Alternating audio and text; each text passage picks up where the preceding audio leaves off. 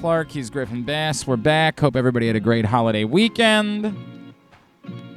I would like to never see these uh, jelly beans again. I don't know what I'm going to do with all these. I don't know why I got so many. Definitely not necessary.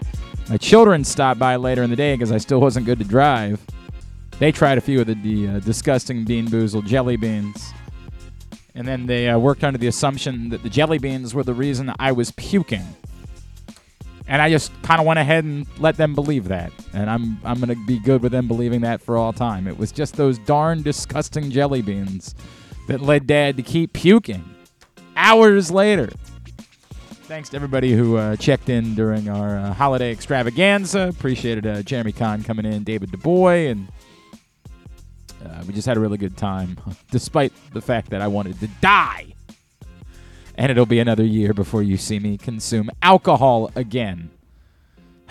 Today's show brought to you by the Baltimore County Police Department. Great to have them in here for our holiday show as well. Of course, uh, you're still thinking about it. A lot of times you get to the end of the year and you get a little bit of time off, maybe, and you start reflecting on where you are in your life and the direction that you're headed and all of those things.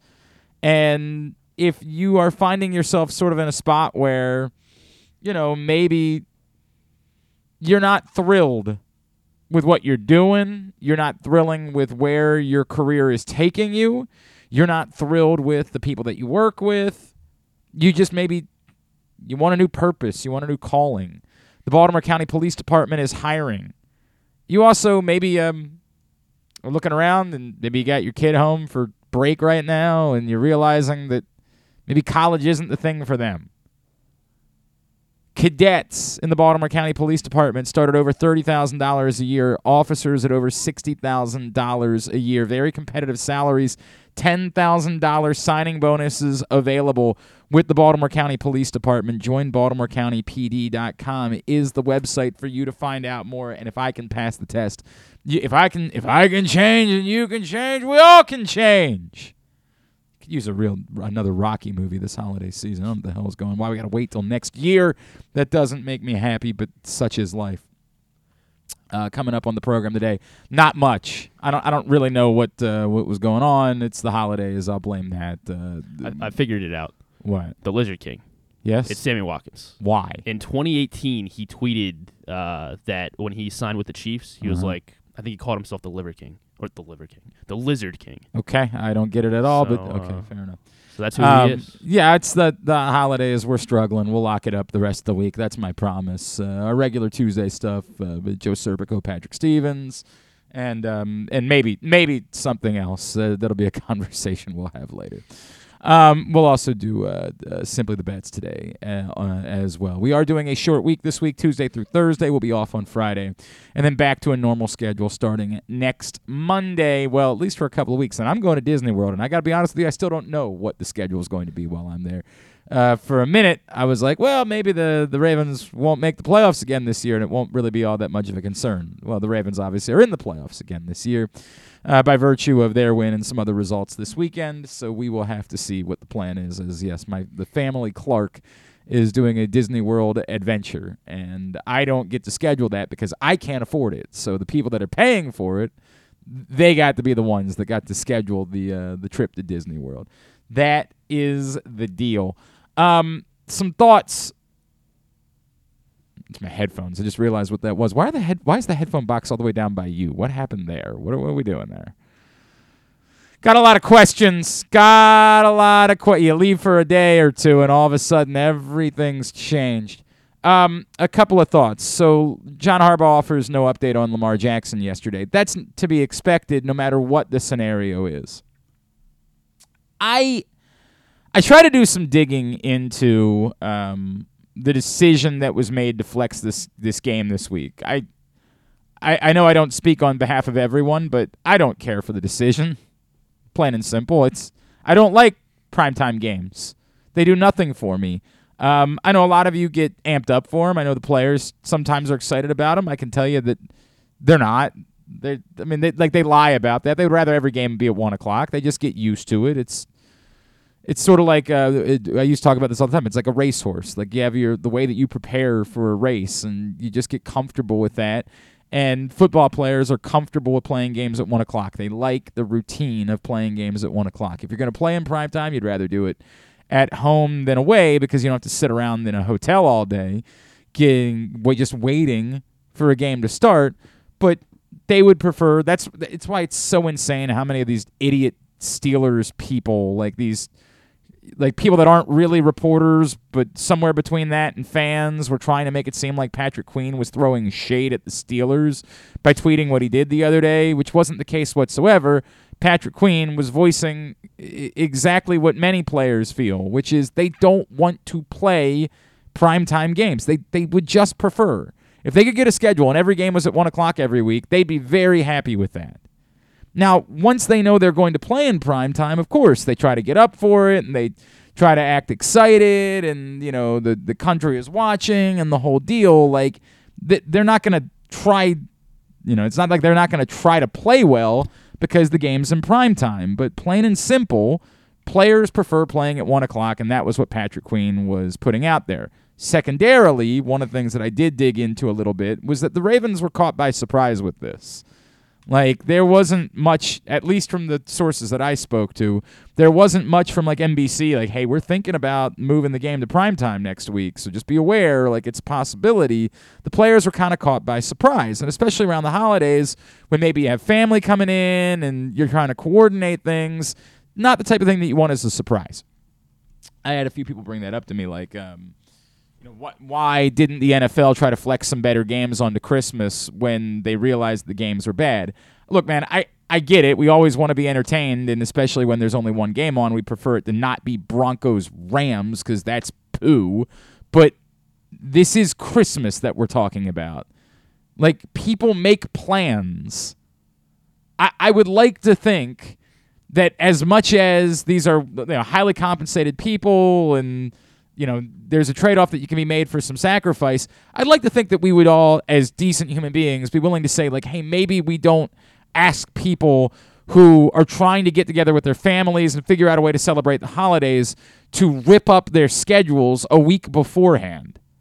I'd like to think that we would understand that maybe if you tell people, like, hey, you're working on Christmas, so prepare another day for doing your Christmas celebration, you wouldn't change that a week later that maybe there would be a few things that we would leave as untouchable.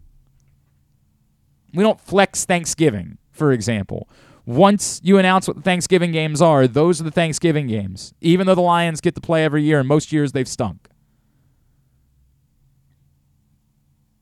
The Ravens were caught at least a bit by surprise which then led me to the secondary thought that a lot of people had when we saw this announcement, which was does NBC know that Lamar Jackson's playing? Because if they don't, this is a pretty nondescript game to choose for a national broadcast.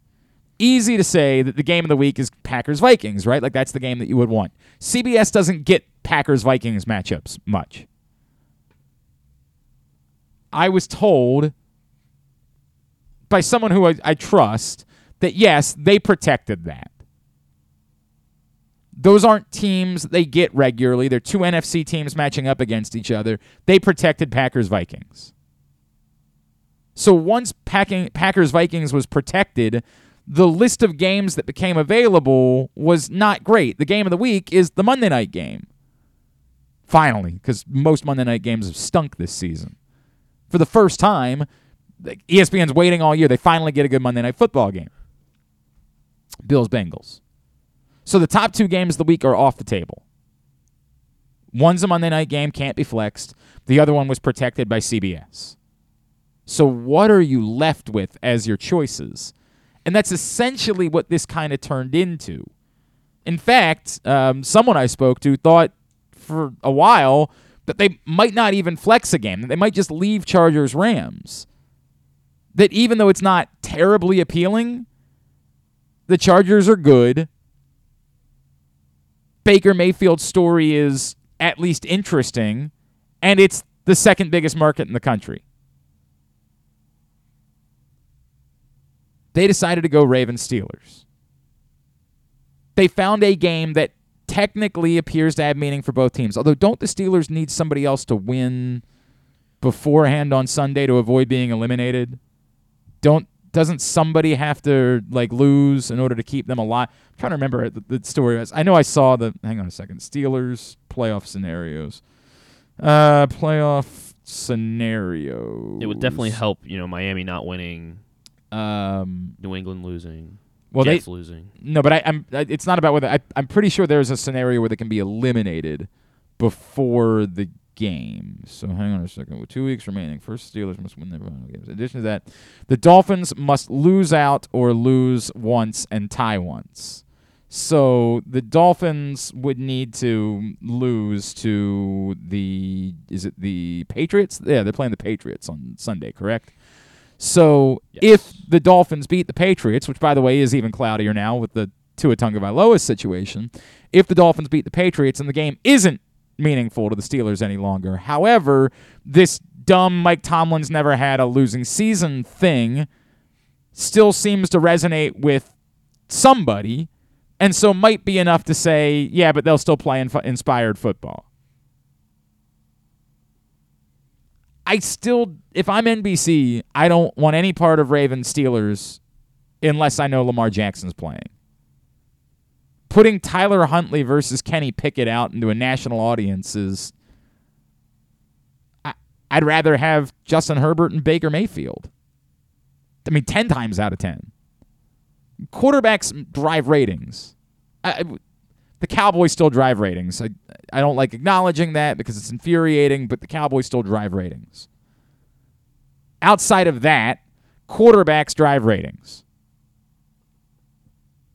And Baker Mayfield versus Justin Herbert is about a billion times more appealing than Tyler Huntley versus Kenny Pickett. I have no reason to have knowledge that NBC knows something about Lamar Jackson. Obviously, it would make sense. What was supposed to be a one to three week injury, well, we're sitting at three weeks now. It would make all the sense in the world for this to be the week for the Ravens, and based on some of the reporting we've seen, like as weird as Ian Rapoport's reporting was, and it was weird. Like it was bizarre what Ian Rapoport reported on Sunday morning. I still haven't wrapped my head around it. The idea that the Ravens, if the Bengals beat the Patriots, might just decide they don't need Lamar Jackson out there. And he almost doubled down on it in a hit on NFL Network yesterday, where he's like, well, you know, it'll be interesting to see, like, now that the Ravens have clinched their playoff spot, did, do they put him back out there? Like they're just giving up any hope of winning the division. It's bizarre. And it's very difficult to find the line between whether he's getting that from someone or whether it's just his own conjecture because of the weird way that it's worded.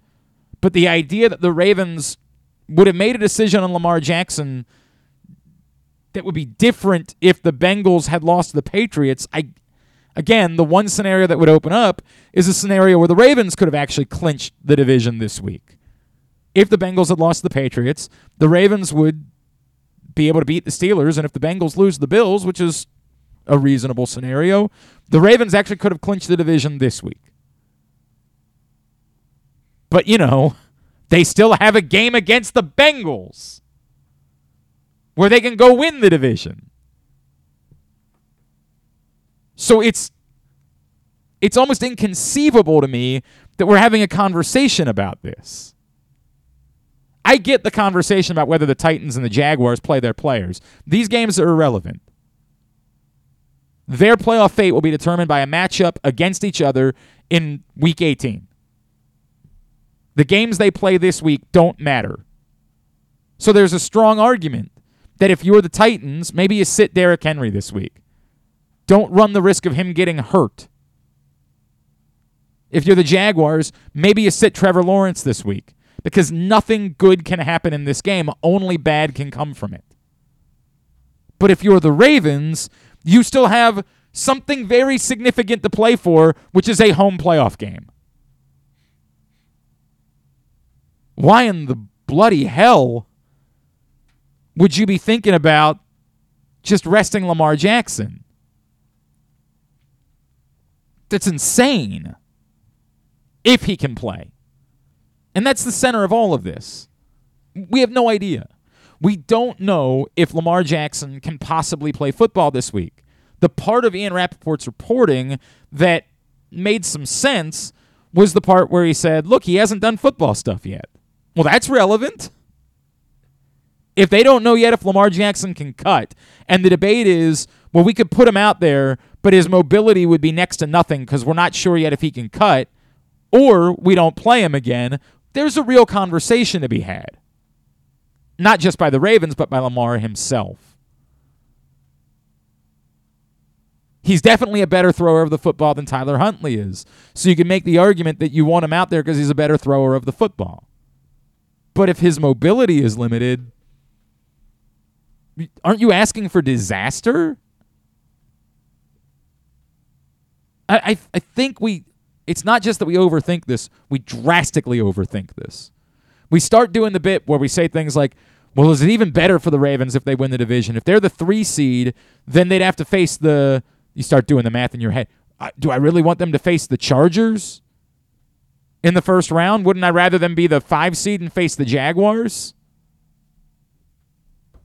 It's a very six and one, half a dozen in the other conversation. I don't know. I'd rather be at home. I'd rather go try to win the division and get a home game. That's what I would do. And if the quarterback is healthy enough to play, I play the quarterback. If he's not, if Lamar Jackson's not healthy enough to do football related activities, then no, you don't play him. I don't know why we make this so difficult. I don't know why we add so many layers to it.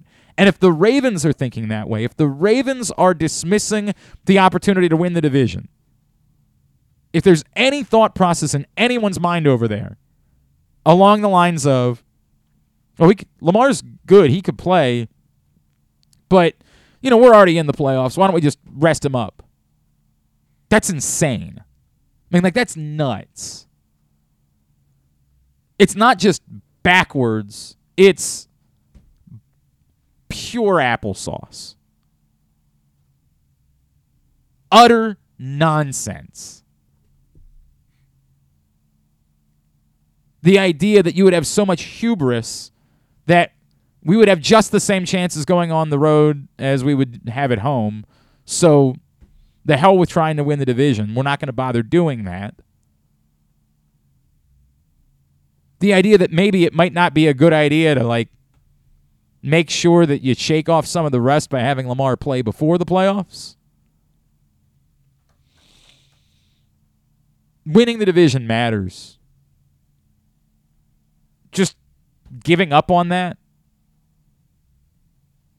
I I got nothing. I got nothing. Just sacrificing that, and I, I just I refuse to believe the Ravens think that way. Refuse to believe. I don't. I get it. I don't think Ian Rapoport is just making things up. I understand that like he is well connected, but it's I, I just I'm going to choose to personally refuse to believe that the Baltimore Ravens are just bailing on the idea of winning the division.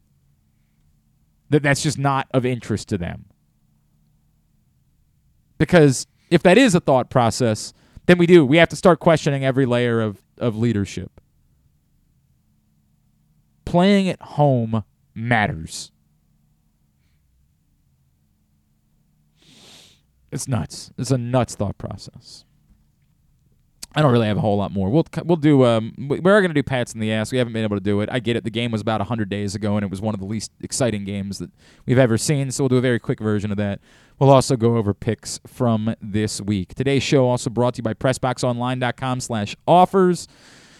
So you know we are getting to the point where sports betting has been around now for over a month in the state of Maryland, and at some point, these betting companies they're going to pack up and they're going to go somewhere else and focus their attention there.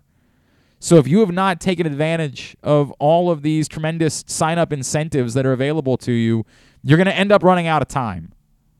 Go to PressBoxOnline.com slash offers. Take advantage of great offers like $100 in free bets from Barstool after you place your first $10 bet or up to $1,500 in risk free bets from Caesars. Time's limited to get the best offers from all of the sports books. Go to PressBoxOnline.com slash offers and sign up today. We'll do um, picks recap and pats on the ass next. Glenn Clark Radio. Looking for a simple holiday meal? Try Chick fil A catering. From Chick fil A nuggets to mac and cheese, enjoy a variety of tray options sized perfectly for your get together. Order through the Chick fil A app and bring smiles to your family gathering. Availability and order requirements vary. See restaurant for details. Come experience Maryland's number one sportsbook this NFL season at the FanDuel Sportsbook at Live Casino and Hotel, the ultimate place for any sports enthusiast. Take advantage of our 24 7 kiosks, massive video screens, and watch all the action from the best seat in the house. With more money paid out than anyone around, make every moment more at the new FanDuel Sportsbook at Live Casino and Hotel in Hanover, Maryland. Please play responsibly. Gambling problem? Please call 1 800 Gambler or visit mdgamblinghelp.org. The Baltimore County Police Department is hiring. Entry level officers start at close to 59,000 a year with a $10,000 bonus. Some restrictions apply. Plus, a great retirement plan, medical, dental, and vision insurance, advancement to specialized units, tuition reimbursement, 15 sick days earned per calendar year, and even further incentives for military members and veterans. If you have a passion for service and want a career for life, visit joinbaltimorecountypd.com or call 410 887 5542. You must be a United States citizen, possess a valid driver's license, and have a high school diploma or GED equivalent. The Baltimore County Police Department is an equal opportunity employer. Make the most out of every day in your Toyota RAV4. Available in hybrid or gas only models. A RAV4 can get you where you want to go in style. Check out buyatoyota.com for deals on new RAV4s from your local Toyota dealer today. It's the perfect time to sign the young basketball fan in your life up for a membership in the Retriever Kids Club. It includes free youth admission to all regular season UMBC home games, plus a t shirt and a drawstring backpack. Membership is only $35. It makes a great gift. Visit UMBCRetrievers.com slash kids club for more info. Membership is available for kids 12 and under in the Retriever Kids Club. Again, UMBCRetrievers.com slash kids club. The latest edition of Press Box is available now, and it's our annual Best of issue. On the cover, we recognize Orioles catcher Adley Rutschman as our 2022 Mo Gaba Sports Person of the Year, and he sits down with us to discuss how his arrival in Baltimore was simultaneous with the Birds' turnaround. Also inside, we recognize the top people, performances, and moments of the year throughout the local sports scene. Press Box is available for free at over 500 area locations, including 60 Royal Farm stores, and you can always find the entire edition as well as the best daily coverage of the Orioles, Ravens, and Terps at PressBoxOnline.com.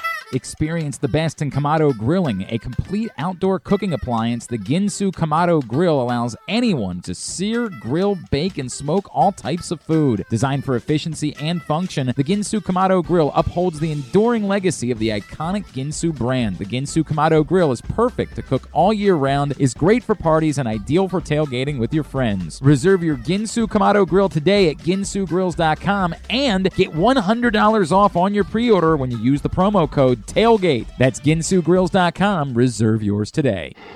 Join Glenn at halftime of every Ravens game for the Project Game Day halftime show at facebook.com slash pressboxsports. We apologize in advance. There's not much we can do about his face. All right, back in here on GCR as we continue on a Tuesday edition of the program. Today's show also brought to you by, ooh, this one's brought to you by the Tyus Bowser program. One more Tyus Bowser show left for 2020 or the 20 it's actually going to happen in 2023 for the 2022 season it'll be next tuesday january 3rd one week from the night we will be at guilford hall brewery 1611 guilford avenue in station north.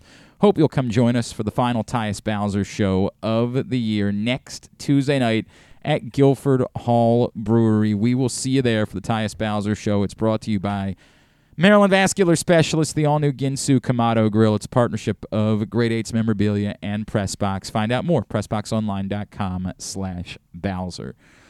All right. Um, I don't want to, but we'll do picks recap here. A lot going on. Maybe I shouldn't make picks while I'm drunk. That might be a, a good place to start.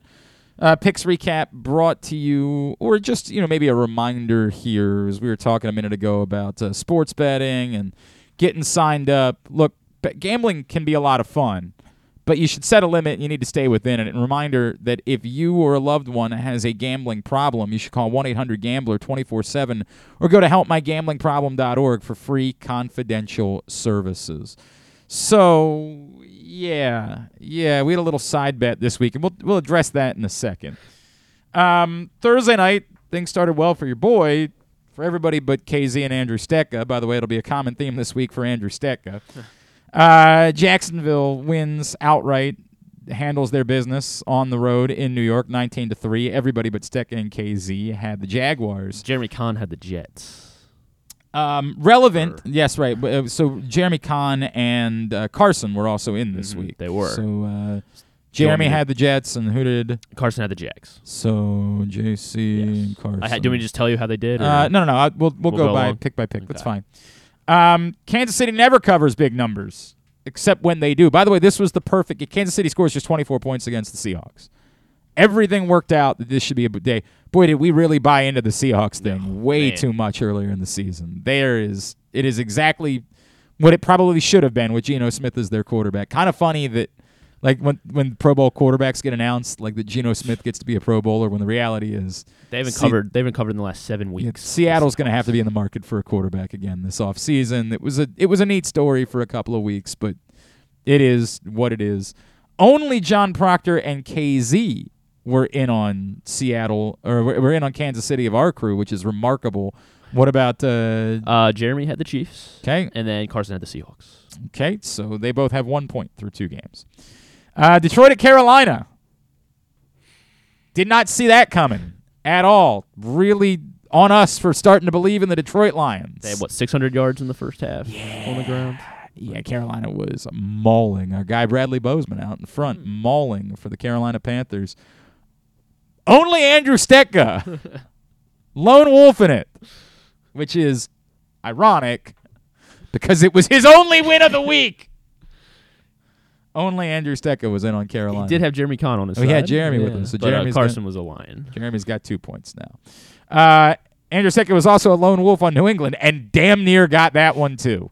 Uh, Car- Cincinnati blows a 22 nothing lead, but just holds on. Controversial uh, fumble on Rhamondre Stevenson was his forward progress stop. They didn't whistle it dead, so the ball comes out. Cincinnati survives New England, which I, it was such an awkward thing. Uh, my buddy Spencer Schultz from Baltimore Beatdown was tweeting that like he was at the game and he was disappointed that there wasn't like a celebration for the fact that the Ravens had clinched a playoff spot. And I was like, it was unquestionably the worst outcome of the game for the Ravens. Like the far better outcome is the outcome where the Bengals lose and you have the opportunity next week to potentially clinch the division before week 18. And it's not even unreasonable that you could clinch the division before week 18. Again, the scenario of you beating the Steelers at home and the Bengals potentially losing to the Bills is one that a lot of people could see playing out. I'm I'm not sure like I'm actually at the point where I probably am buying into the Bengals beating the Bills next week, but it's not unreasonable at all to think that that could have played out that way. So it's a it's a weird bit where like yes, it did officially clinch a playoff spot for the Ravens, but it was also unquestionably the worst outcome of the game for the Ravens. Ultimately, Andrew Stetka was the only of us that was on New England. Anybody else that was Uh, on Jeremy Kahn was on the Patriots. Jeremy Kahn Carson on had the the, Patriots. Bengals. So they both have two points now through four games. On to the Giants and Vikings. Yes, Griffin and Paul Valley both were on the Giants, who do get a cover. That hook comes back to bite us in Oh, the yeah. ass. Three and a half was the line, and the Vikings won by three on a what sixty-one yard field goal at the buzzer. So uh, Uh, that that does not quantify a cover. Griffin and Paul Valley both get that point. Jeremy and Carson both on the Vikings. Both on the Vikings. So wow, through five games, they both only have two points. So do I. so do I. Uh, Washington, San Francisco. Um, I did not expect it to turn into the blowout that it turned into. Obviously, there's controversy now with Washington still not being eliminated. Do they?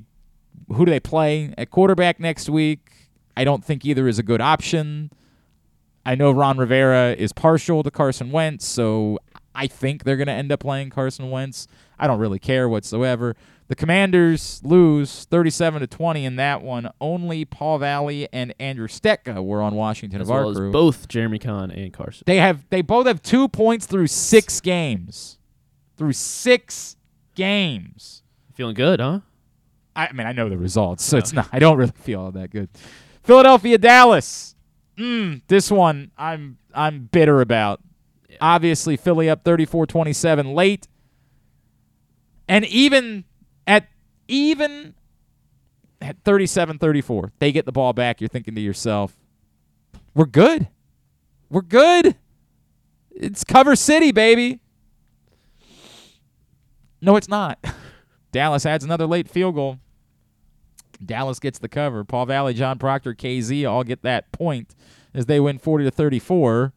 Jeremy and Carson both make some ground up. Both Oof. have, both have the Cowboys. Oof. Oof. That one costly, very costly, the events of the last couple of minutes of that game.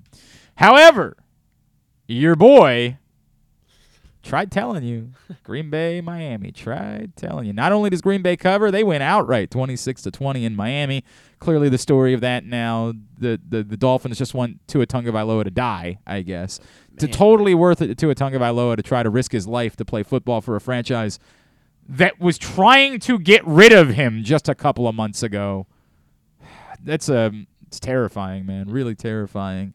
Um, also brings into question the independent observer of football games. Like it, on, we've all seen the play now. Some sleuth on the internet figured it out. We've all seen the play. Dude's head slams into the ground. Slams into the ground. What is the point of having an independent observer if they don't see that? They're, they're brutal. I mean, brutal all the way around. Brutal from the Dolphins, brutal, brutal from the NFL a brutal situation for Tua Tagovailoa. And this is where takes start flying, right? Like this is where you start hearing people say he shouldn't play for the Dolphins any longer. He should say I'm not going to do this. If your priority isn't protecting me, I'm not going to play for you. I mean, I, it's a, it's not that simple. It, it's just not. You get even stronger takes. You get people who are like, dude, if you're suffering this many concussions in a short amount of time, you might want to think about retiring. Like you might want to think about not playing football. I mean, it's what someone does for a living. Like imagine telling someone in their early 20s, mid 20s that's a football player just walk away. And I get some guys have chosen to. Like it's happened. But it's a very difficult thing to do. It's terrifying though, man. It's a terrifying thing what's going on with the Dolphins and Tua Tagovailoa. And it definitely like this is the real issue. Mike McDaniel had otherwise come off as like this really likable guy, this kind of genuine players coach, but y- you can't really separate this from him either. And whether that's fair or unfair, I don't know. I, I can totally believe that Mike McDaniel is involved in a lot of things and might not have seen just how hard Tua Tagovailoa's head slammed into the ground just because he's thinking about, okay, what are we doing next? Like, you're involved in so much as a coach. But at some point, you can't shake it. Like, you're the coach of a team that doesn't appear to be protecting its players. That's kind of who you are. Like, that's sort of your reputation at this point of of who you are as a person, who you are as a coach. So, I mean, I don't, I don't, you know, I'm not trying to say that he should be fired. I'm not. I just think it's going to impact the way that we discuss Mike McDaniel. Obviously, it's also impactful that they've completely fallen apart here over the last month of the season, which none of us saw coming. Nobody saw the Dolphins going 0 for December and going from a team that you know was we were talking about as a Super Bowl threat to now being a team that like isn't a guarantee to make the postseason if they don't have Tua Tagovailoa play.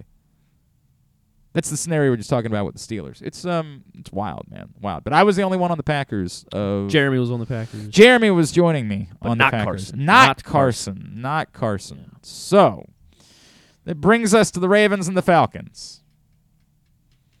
Vegas is unbelievable, aren't they? The Ravens, for some reason, decided to chase points early in the game. Given their history in this department, I think most of us would would say it probably wasn't that wise. Why you chasing points? Why you doing that?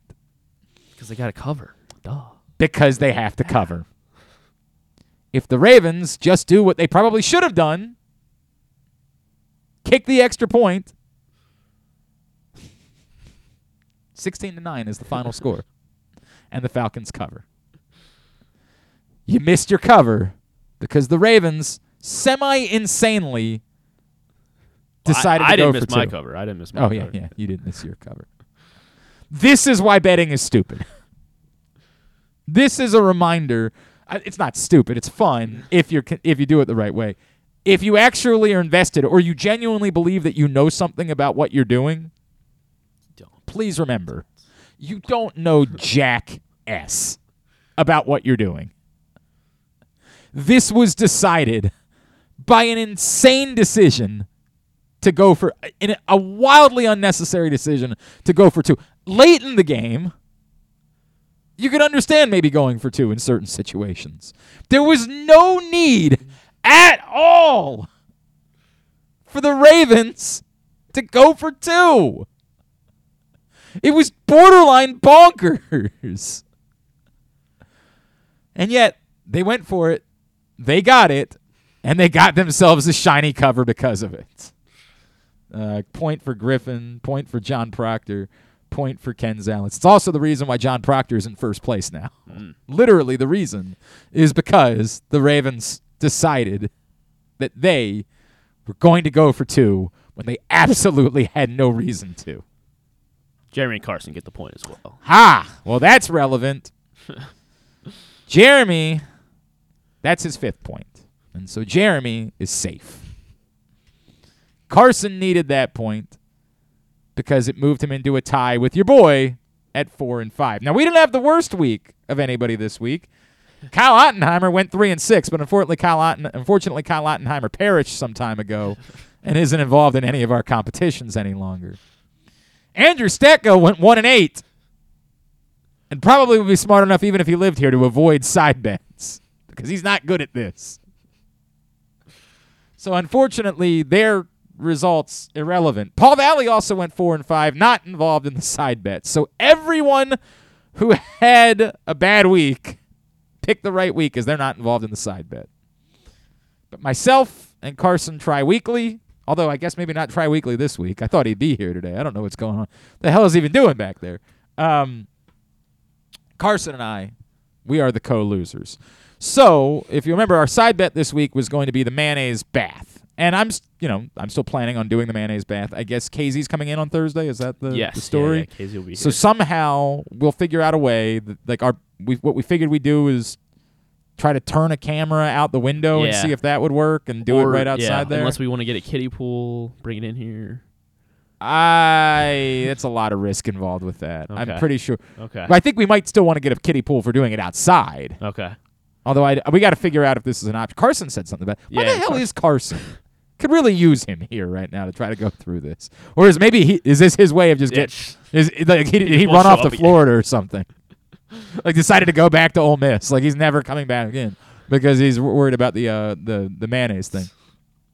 We got to figure out a way because I do think it's going to be.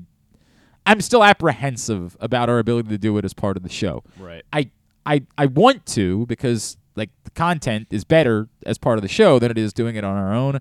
But I'm just apprehensive about this. Like even if we do it in a kiddie pool, I, do we have do we have like a hose anywhere nearby that we could use to clean out the kiddie pool? Like That'll I, be I'm just not sure how this not worry works. about the kiddie pool. I guess cleaning yourself off. Well, that Yeah. I mean, I'll, I'll wear a poncho or something. Like, no, like what? no, that dude, stop. I don't want. Like we, we can't for God's sakes. I'll still let it get in my hair and I'll deal with that. But like, you know, I'm not gonna ruin clothes Well, no, you weren't, weren't gonna, for the weren't gonna wear mayonnaise bag. clothes. Oh, that's the idea Yeah. of this? I didn't I didn't realize. I, like again at home I could just put on the speedo and we'd be good. um I yeah, I'm just not sure how functionally we do this. I was going to offer the idea and I would not want to be the person that did it. So it would only be if Carson wanted to, and we'd have to run it by everybody else in the in the crew. I was going to offer the idea that maybe one of us could instead. I don't know if everybody remembers the famous Mike Golic Jr. dipping Oreos into mayonnaise at the mayonnaise bowl last year that created literally an international incident. I mean, there was there were think pieces written about why this was why the rest of the world hates America. And I don't blame them, frankly, because it's one of the grossest things ever. So I thought about maybe the idea that like one of us takes the mayo bath and the other one could instead like eat six Oreos covered in mayonnaise or something like that. We can run it by the group and see how the group feels about it. If we just want to stick to the mayonnaise bath and both, you know, Carson and I have to take our we have to take our bath together, then so be it. Again, I just we got to think through the functionality Right. of how we can do this on Thursday because I don't think it's going to be as practical as we would hope it to be in order to pull it off. So we just got to think through that a little bit. But I'm look, I'm willing to do it. I lost. I'm I'm absolutely willing. It just might end up having to be me sitting in a speedo in my shower at home taking a mayonnaise bath. My kids be very excited about. My God, if I told them that they got to dump mayonnaise on my head, they would while out, man. They would be so excited about that. Um, John Proctor ended up being the winner for the week again because of the stupid two point conversion thing. He goes six and three for the week, so I don't know. I would say congratulations, but I I wouldn't mean it. That would be a lie. I don't. I'm not congratulatory whatsoever towards John Proctor. Um, sorry, there's a story that I'm going to tell at some point that somebody just twi- te- texted me about. Um, John Proctor goes six and three, so that means he now moves ahead of me because I went four and five.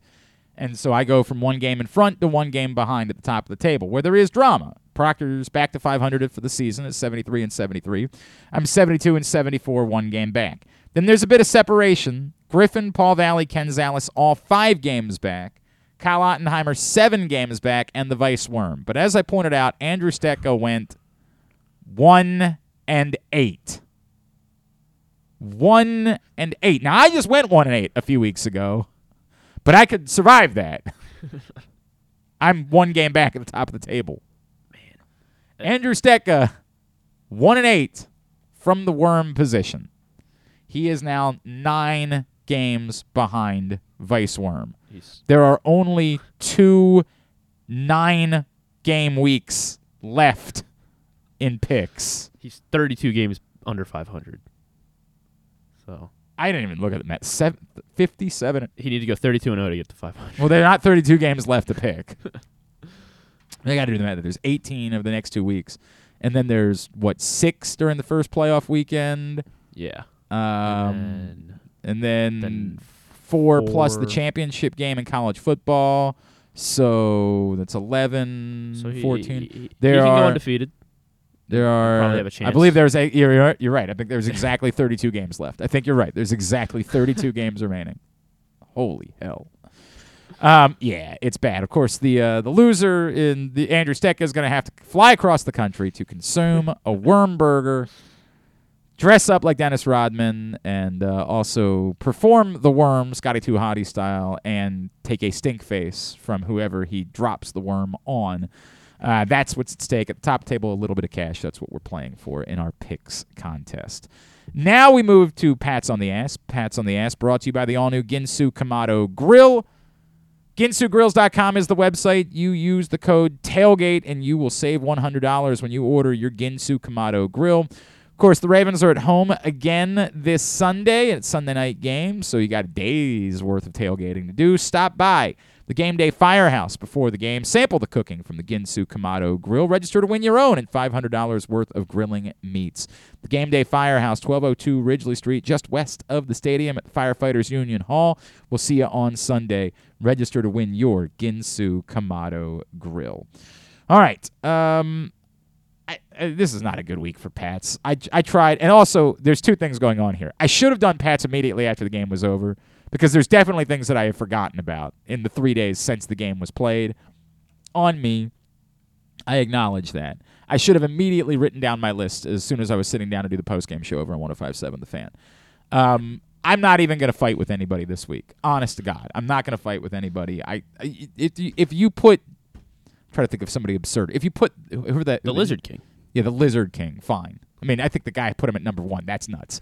But whatever. I'm not even. It's not even worth it today. It's a weird week for doing Pats. The only reason I wanted to do Pats still was because I'm gonna have at the end of the season Griffin go back over and comb through our lists and see who was most frequently on Pats. And although Griffin's list is stupid because he just put the quarterback no matter what because He's not on the list this week. th- yeah, boy, uh, finally, finally progress. Well, finally, he hasn't it been took 16 weeks The to quarter- well, the- finally make progress. the quarterback has not been good. I'm aware of that.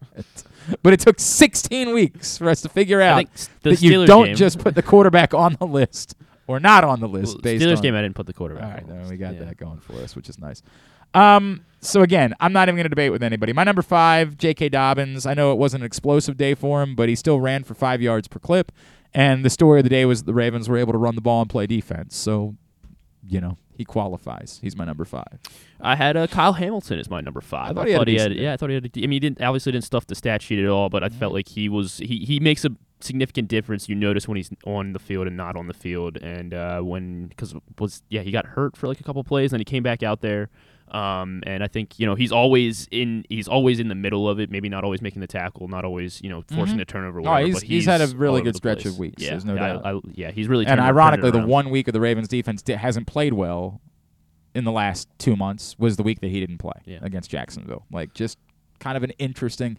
Not to say that like he is the Ravens defense. It's just sort of weird the way that that worked. Marcus Peters out, he's stepping up, but Yeah, Yeah. no, no doubt. I mean, it also shows you how they feel about their other cornerbacks. Right. Um, my number four is Mark Andrews. It was nice to f- sort of finally see him kind of get involved again. I'm not trying to oversell it.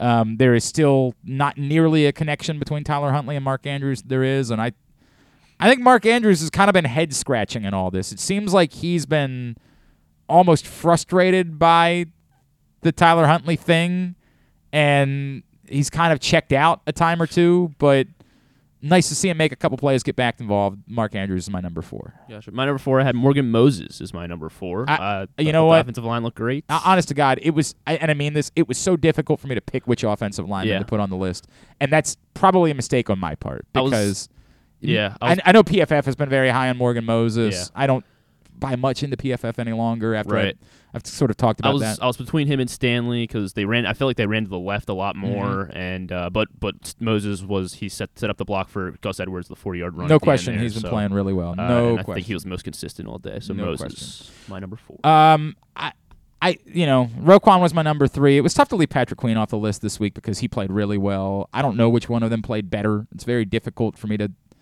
try to quantify it, but I just went with Roquan. He's my number three. Interesting. I thought you'd have him higher. I had uh, Gus as my number three. I- I mean, I ten yard, almost ten yards a carry. I felt like he could have kept going ten yards a carry for the, another like twelve quarters. Like he, he Gus, I thought Gus looked great. He was running downhill.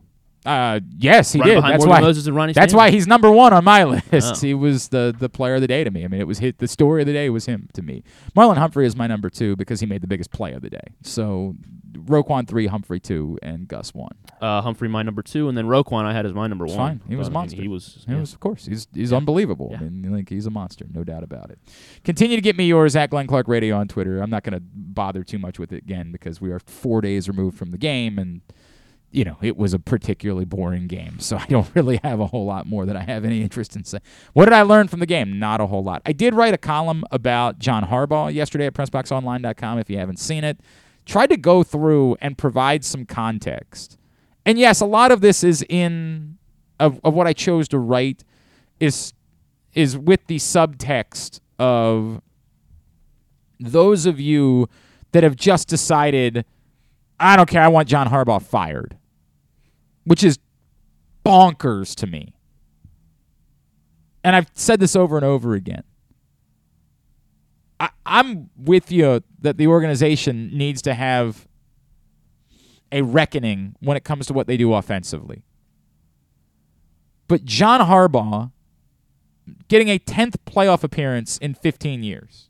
This column's a day old, so I'll give away some of it.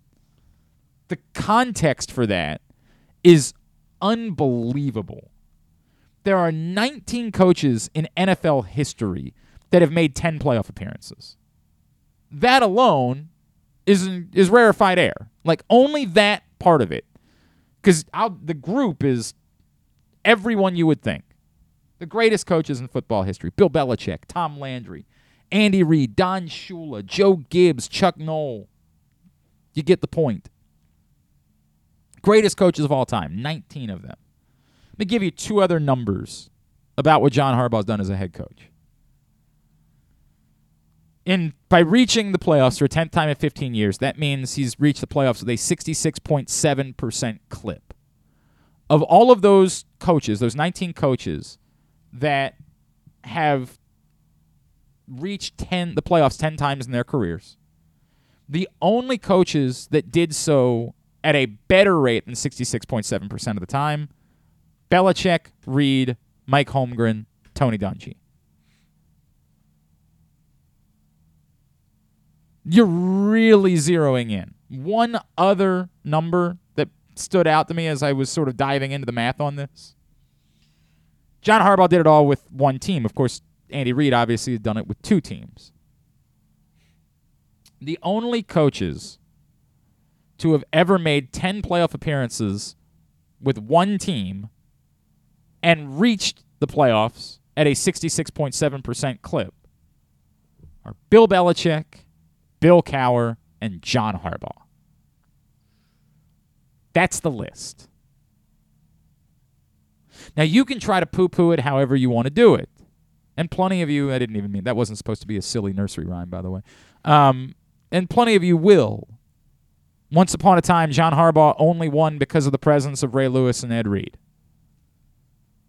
Obviously, you have brainlessly continued to try to throw out there that they've only won two playoff games since the Super Bowl, or they've only won one playoff game since 2015, or whatever number you want to use to try to justify your opinion.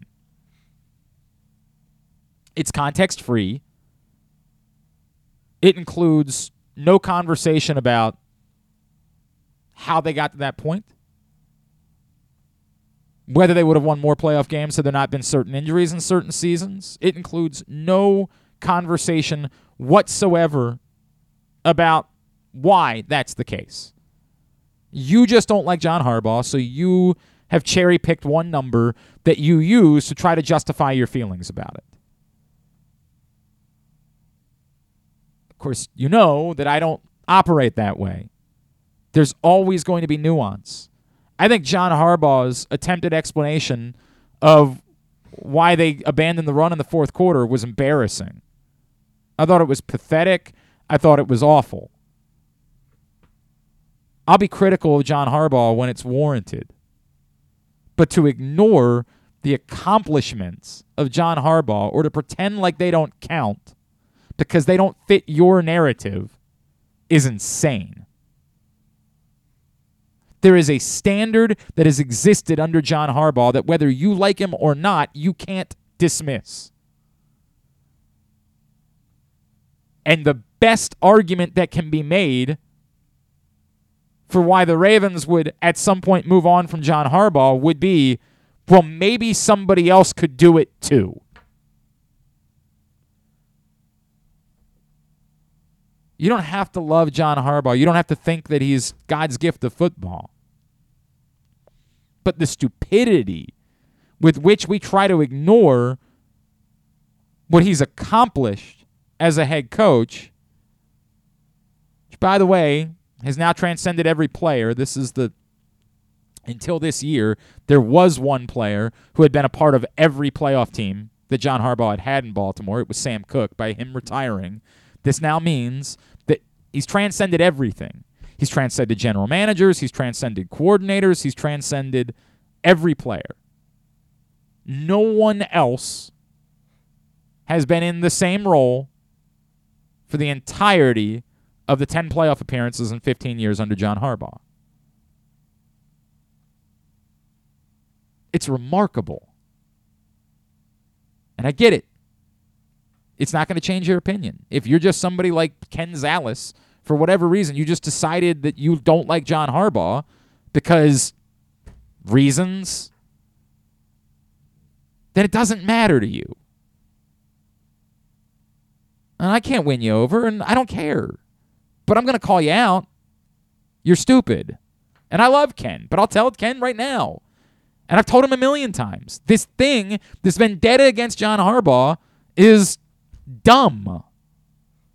You don't know anything.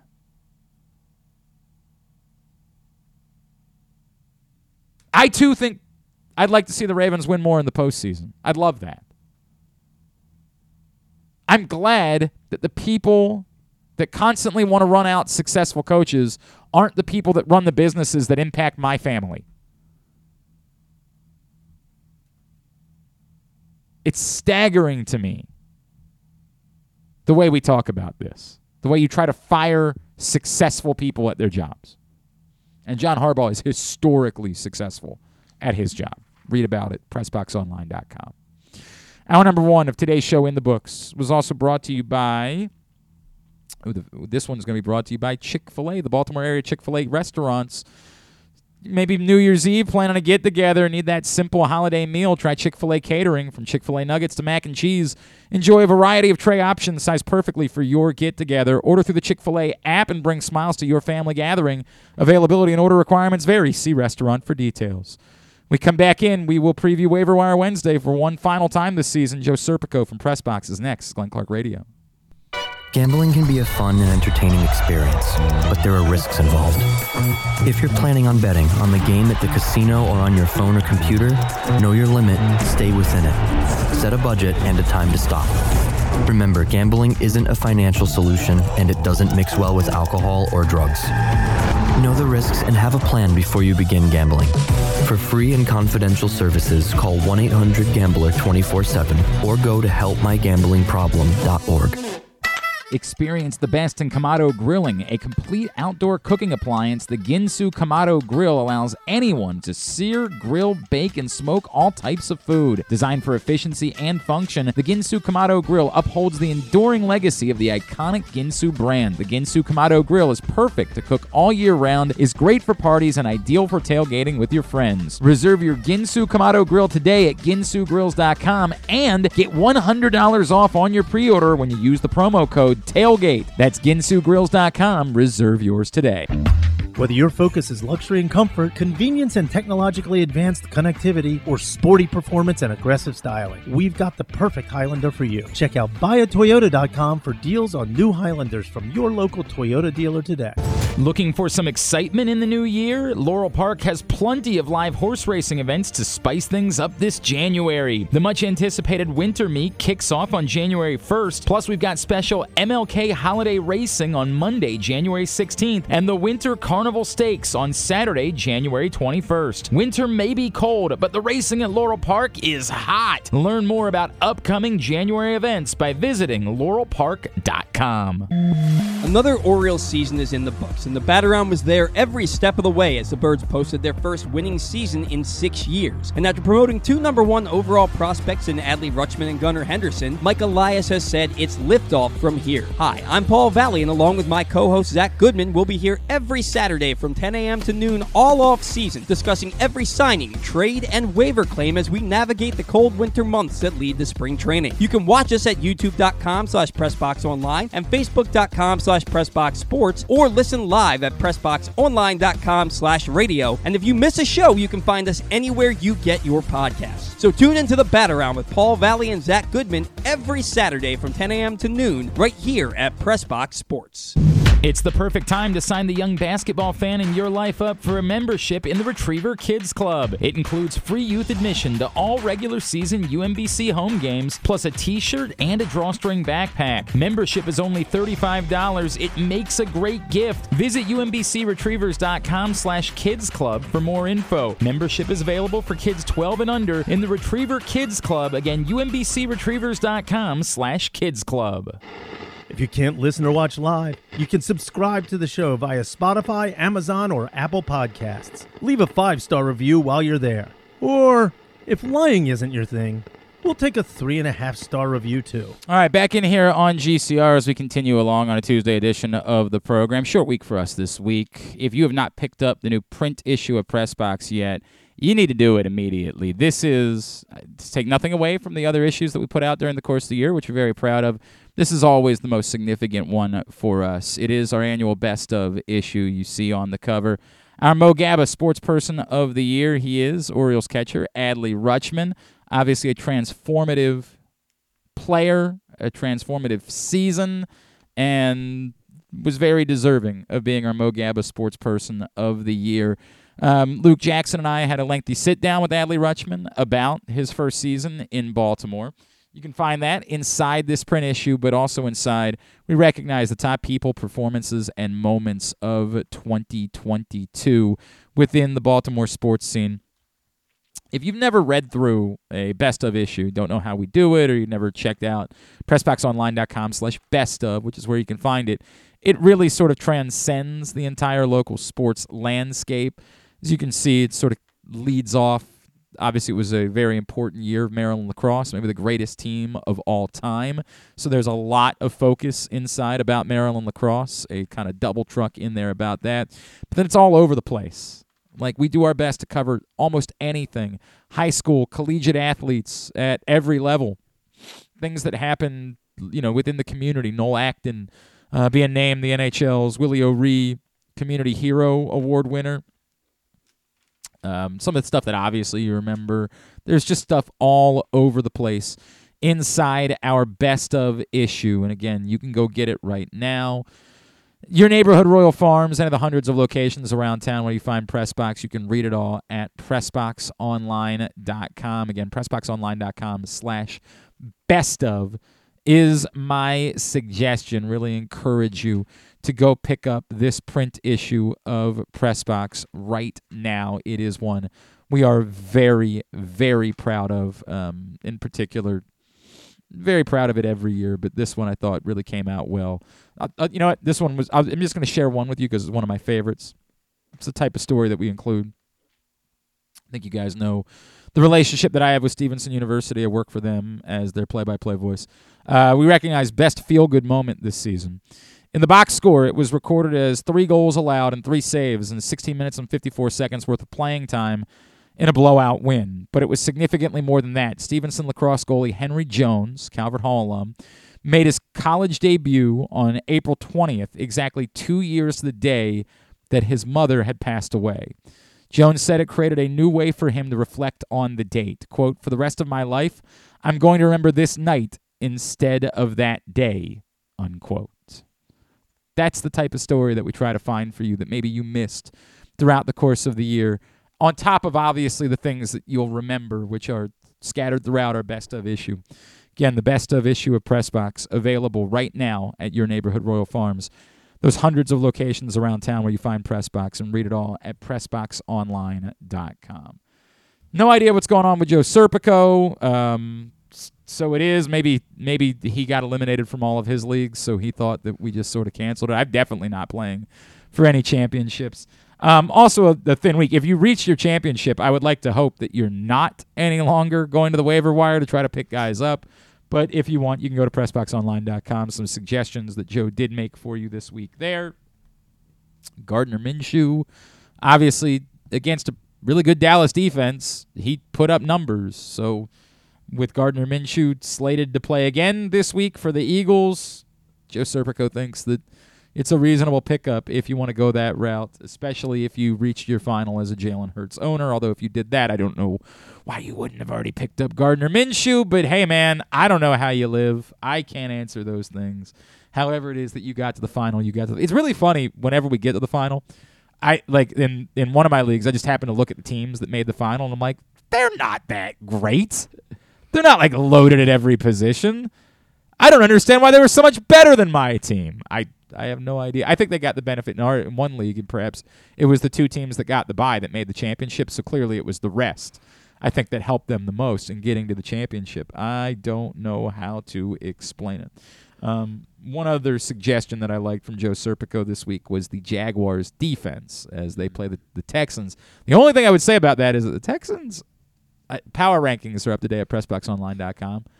I don't know how to explain what the Texans are doing because the games they're playing, the Texans are so irrelevant that their games are happening buried uh, so that nobody in the country is seeing them. So these last three weeks where they damn near, near beat the Cowboys, damn near beat the Chiefs, and then beat the Titans, albeit the Titans team playing with Malik Willis, I I I think something might be happening with the Texans. Like I think there might be something occurring. But I have no effing clue what it is. None, because I haven't been able to watch even a second of any of these football games. Because why would anybody be watching a Houston Texans football game in December when they had won one game all season coming into it? So I have no clue what's going on with the Texans. That's the only thing. Like all year long, it was the easiest thing to do is to pick up the defense that was playing against the Texans and play them as your defense. And with the Jaguars defense having played well, makes all the sense in the world. But I don't know. Are the Texans figuring something out? I haven't. No. To, Then explain what's happened the last three weeks. I don't know. People are overlooking them, I guess. No, that's not it. You have no idea. You're just saying something now. You have no clue what's happened with the Texans. And so you're also being dismissive of it. But something is happening with the Texans. I don't know what it is. I don't know if they've just gotten lucky bounces of the ball every week for three weeks. I have no idea because Lord knows why would I even be looking at the box scores of Texans games? Nobody's really. It's not even like the highlights get all that much run. It's the Texans. But for three weeks, Must be Chris Moore, I guess. if you say so, but you have no clue. No, yeah, yeah. You're talking out of your ass. Instead of acknowledging, yeah, you got a point. None of us know. We have no idea what's happening in Houston. And maybe there's an argument that you shouldn't be playing the team that's playing against the Texans right Mm. now because they've figured something out at the moment. I'm not. I, ju- I have no idea what to make of it. Two more moves I liked is uh, if so since the Titans and the Jags have nothing to play You- for you this know, week, You, you know. Oh, okay. so you go for Hassan Haskin, who is Because because Derrick Henry Derrick might not Henry's- play. Is he definitely the backup? Or don't Uh, they yes. have? Don't yeah, they have somebody because, else? Well, too? Hilliard's hurt. Um, yeah, the uh, the only ones that I see on their roster are Hassan Haskins and Julius Chestnut. Uh, isn't he from Baltimore, Julius Chestnut? Is he I think he is. Julius I think Chestnut? he is a Baltimore native, if I remember correctly. uh, or or uh, JaMycal Hasty, who is Travis Etienne's uh, backup. So Yeah. they might, not, so they might. I mean, Etienne. I mean, play, here's the problem: if I'm playing for a championship, yeah, and that's where I am, like th- these to me are moves that would make sense, like earlier in the season or when you were dealing with bye weeks or something like that. But if I'm playing for a championship, I am not putting my championship hopes into Hassan Haskins in an irrelevant game. Like, there's no chance. There's got to be a better option for me than that. Which Spalding, does Spalding grad Chestnut. Yeah, That's what I thought. I thought he was a local kid. I thought that was the case. Um, like I'm not saying that he might not have a big game. It's possible, but to put my championship hopes, like to say, well, it all comes down to this. There's five hundred dollars at stake. Let's go, JaMycal Hasty. Like I'm just not gonna do that. He's done it before. I'm not Hasty's saying had a good he game. hasn't done it before.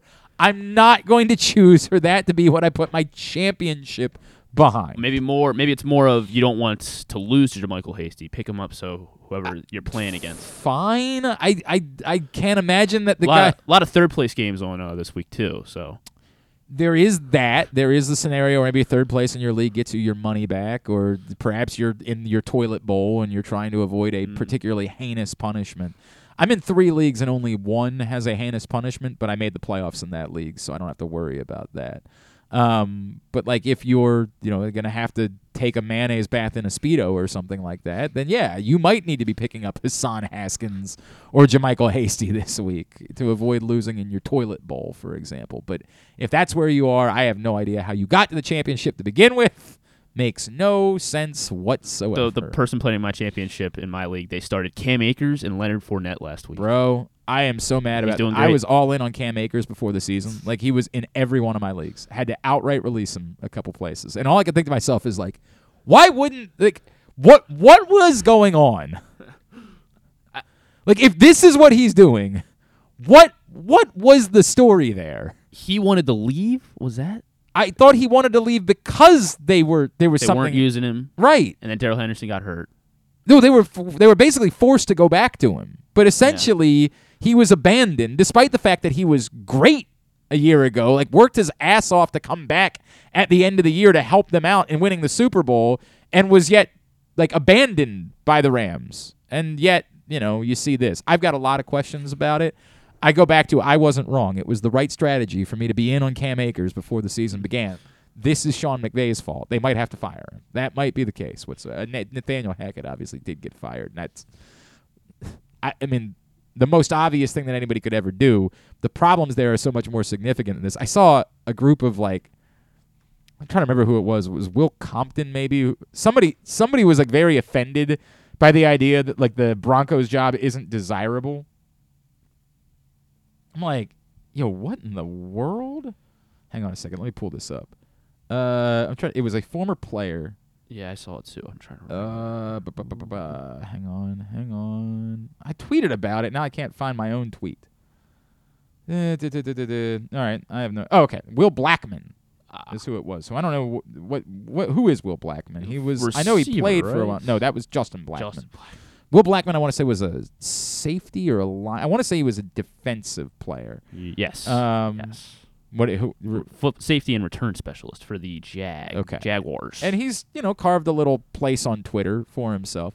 So he retweeted something. Source quote: I think the Broncos' job is the worst one that will be open. I can see coaches preferring to go to Houston over Denver. Unquote, which makes all the sense in the world. To which Will Blackmon retweeted and said, "The Broncos' head coaching job is definitely appealing. I don't know what this source is talking about." I'm like, I, I guess it's appealing in that like it's better than not having a head coaching job in the NFL. Like I'd rather be the coach of the Broncos than the coach at Lycoming. But the point is well taken. If you have the choice between the Broncos and any other job where you're not inheriting a disastrous, poisonous quarterback situation, I think you'd prefer to have that job. Sean Payton will be in in significant demand. Do you think there's any chance in hell that Sean Payton would be interested in being the Broncos coach? No. Why? Unless he's got some romantic feeling about Russell Wilson like I can fix this, which would be an amount of hubris that would be absurd. You would want to be somewhere where you either A, know you have a quarterback, or B, you get to help choose who the quarterback will be. Entering someone else's poisonous quarterback situation, I can't say with certainty that Russell Wilson can't be fixed. I'm no I am not an expert on the subject. Maybe someone could fix Russell Wilson, but it will require an amazing amount of hubris to choose that over going somewhere else. Maybe just maybe Sean Payton just loves coaching so much. I mean, we saw that movie. He loves coaching. What does that have to do with Another anything? project that he would want to do the job. He could, he would he could have would any wherever. job he, any job that becomes available. Sean Payton could have. So I guess Arizona would that be like the top? I mean, Arizona would be better. You don't think it's poisonous, but I absolutely think that Sean Payton would probably prefer being somewhere where he gets to draft a quarterback, where he's getting an early pick and he gets to draft the quarterback. I'm trying to look at what the draft order would be. Draft. I guess order. Houston. Um, they they they have probably are not going to give up the number one pick, and almost certainly are not going to keep Lovie Smith around. So yes, I think Houston would be very desirable because you get to hand pick your quarterback. You get to solve this problem yourself in what's thought to be an outstanding class of quarterbacks. So if I'm Sean Payton, 100%, I'd rather be in Houston than be in Denver. Whichever of these guys, I get to scout all these guys. I get to do all of my work on this entire group and pick whichever one I think is most desirable. Yes, 1 billion percent I'd rather have that job than a poisonous situation in Denver. Um, Arizona, Indy both have both lined up to have top five picks as well.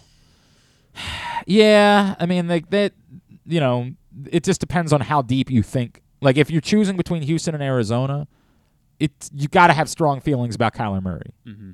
Like, if you have strong feelings about Kyler Murray, then maybe you'd rather be in Arizona. If you're worried about Kyler Murray playing Call of Duty and his size and those things, then you'd rather have the number one pick in the draft.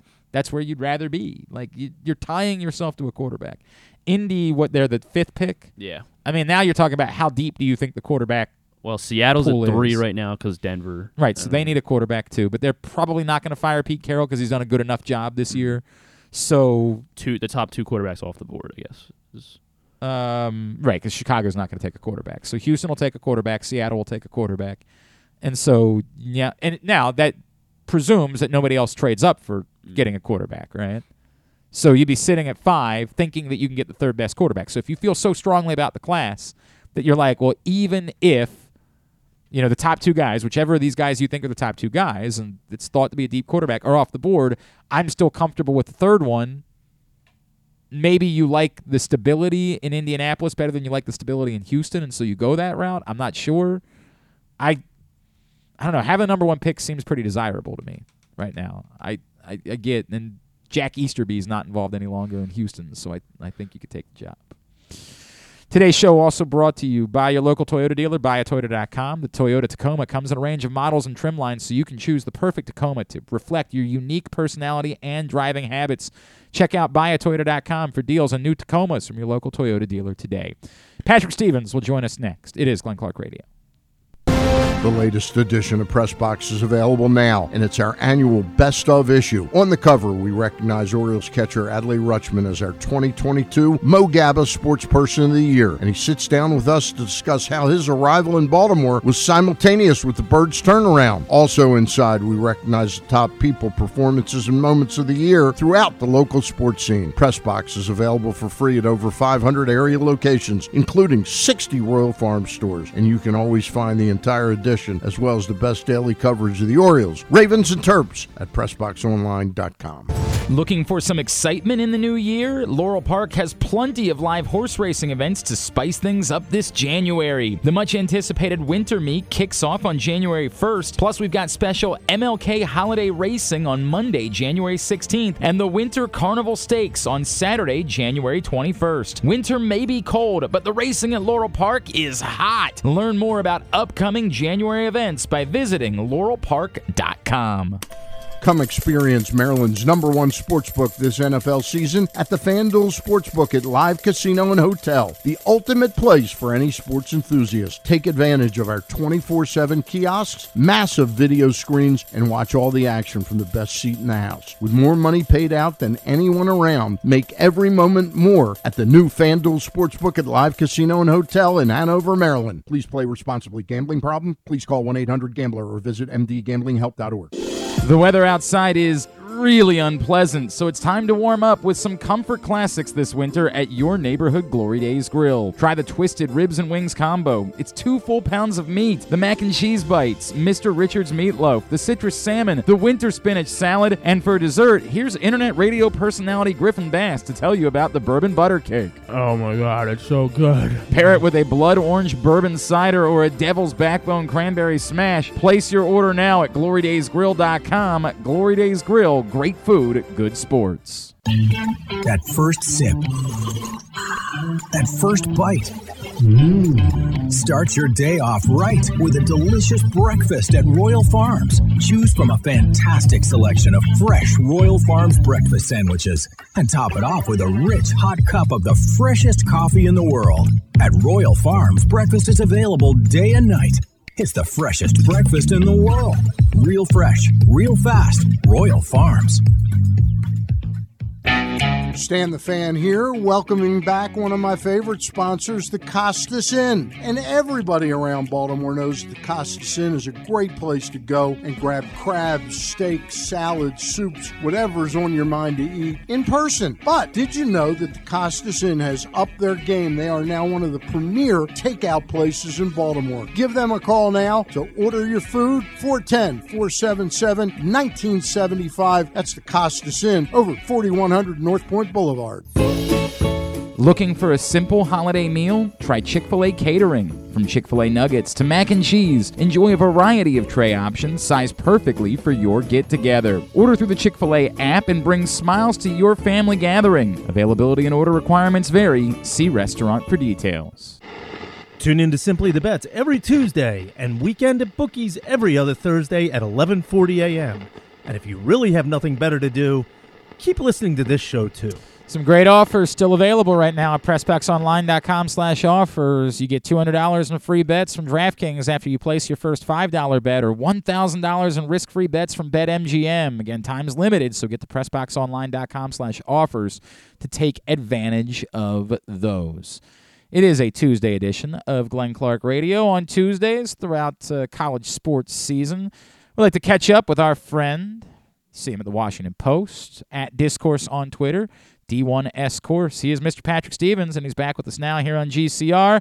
Patrick, happy holidays, my friend. I hope you had a good Christmas. Appreciate it as always, sir. And I hope you enjoyed your holiday as well. Before we get to Hoopsome this week, and I know you saw some crazy things this week, um, I, I wanted to talk briefly. Just you know, we talked uh, about Ken Niumatalolo a couple weeks ago. What did you make of Navy's decision to stick it out and go with Brian Newberry as the head coach moving forward?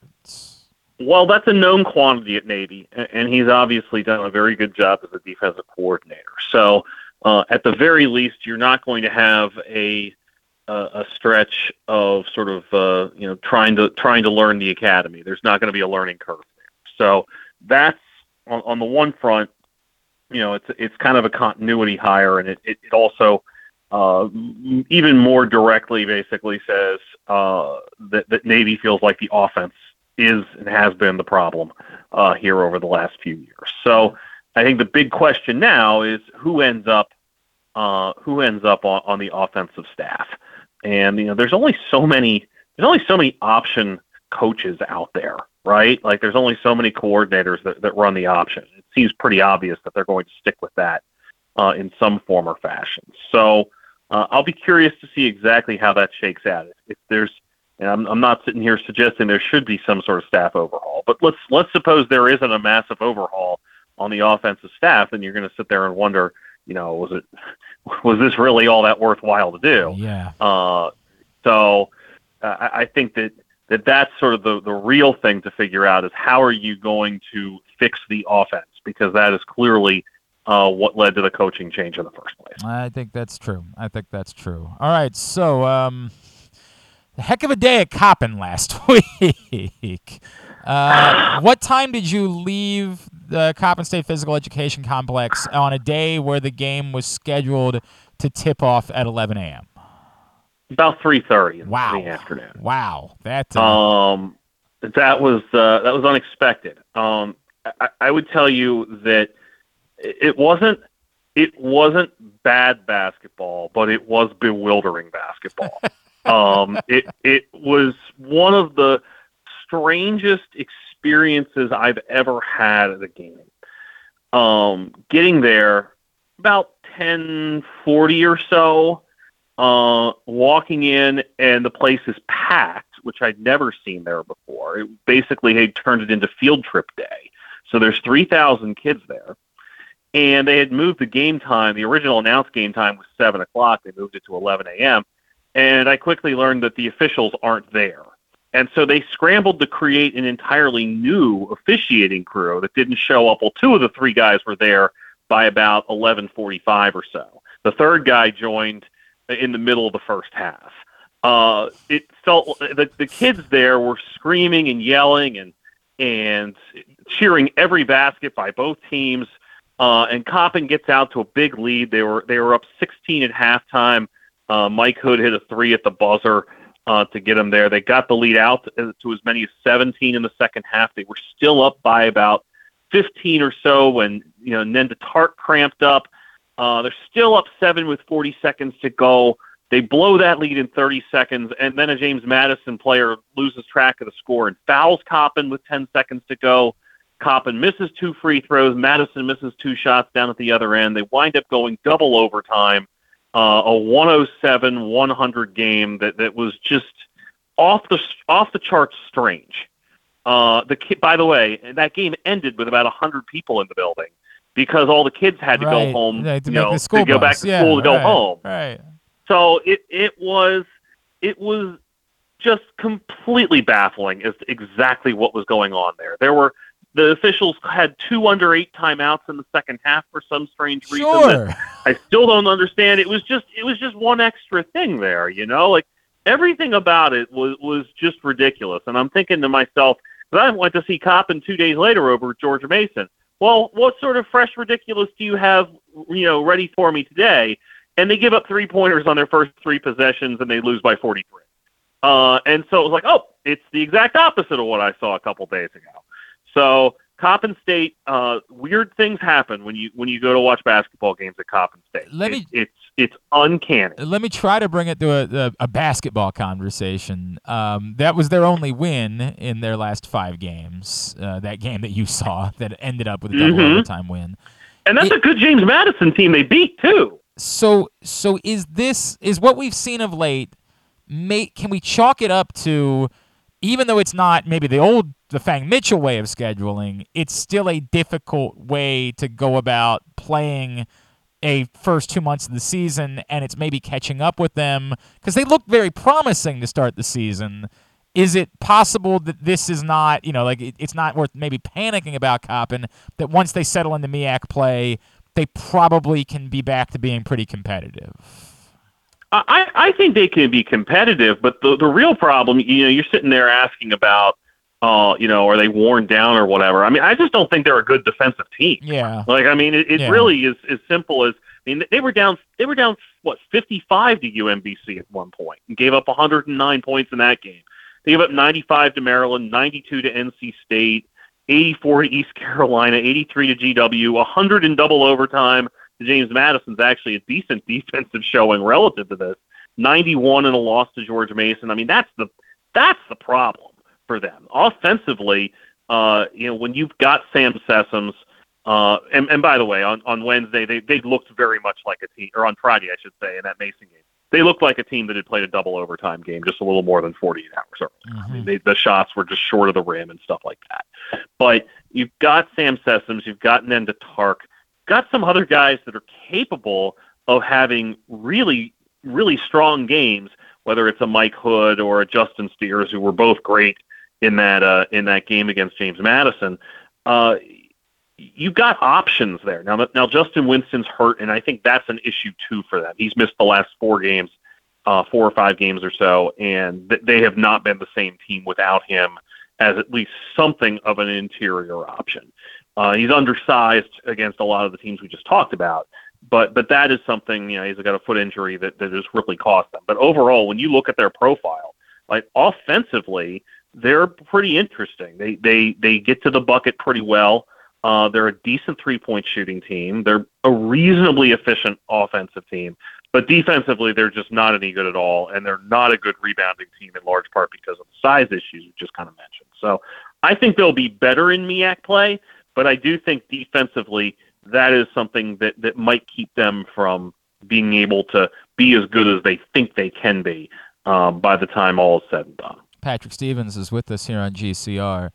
Uh, we knew Maryland was going to have to do something without Julian Reese in the lineup, but I don't think that it was expected that they were also going to have Don Carey out of the the starting lineup, and this look with Ian Martinez starting, and obviously Patrick Emilien as well.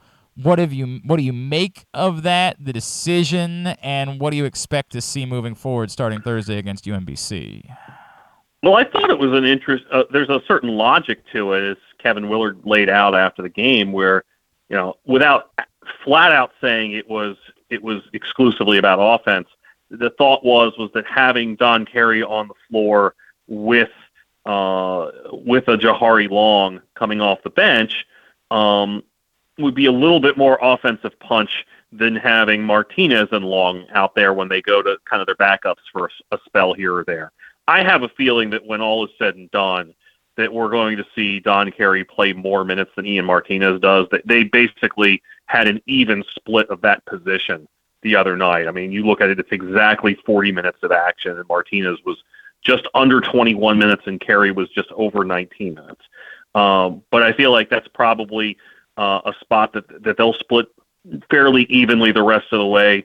Uh, probably lean a little bit towards Carey uh, if if he can get the three point shot going. So you know, I thought that was a, an interesting decision and certainly a well considered decision.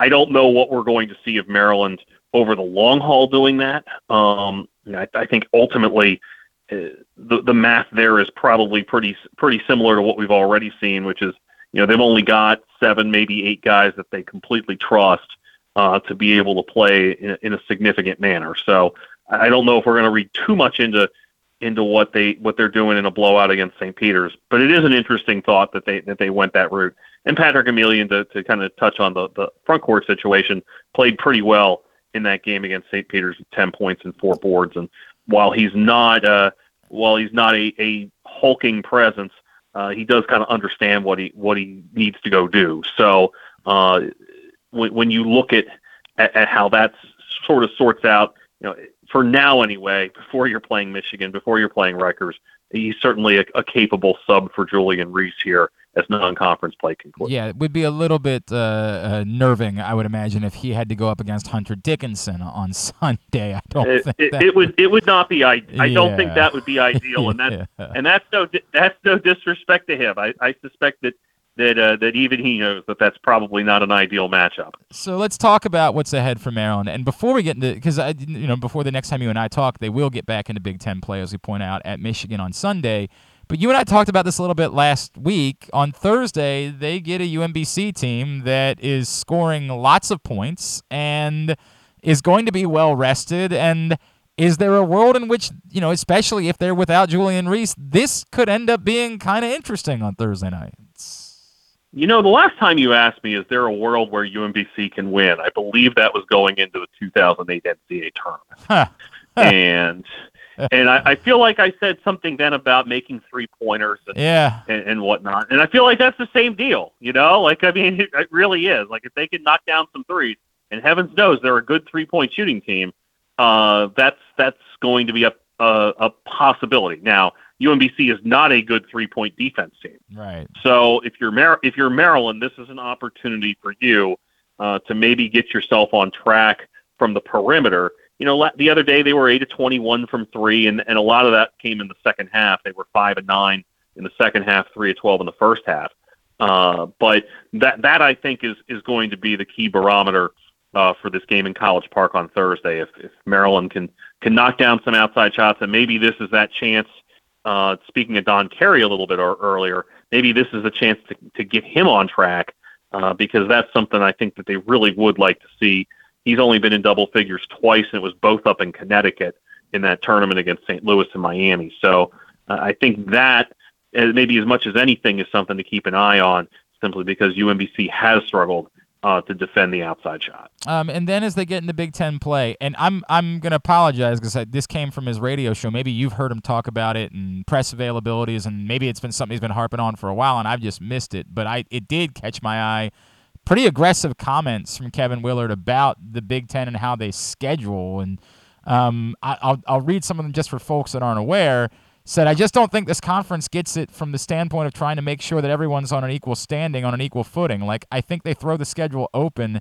You know, obviously it's a football conference, and I think they're worried about football. I don't think they understand how to schedule a basketball game. I mean, the Big East and Big Ten are totally different. The Big East is an all basketball conference.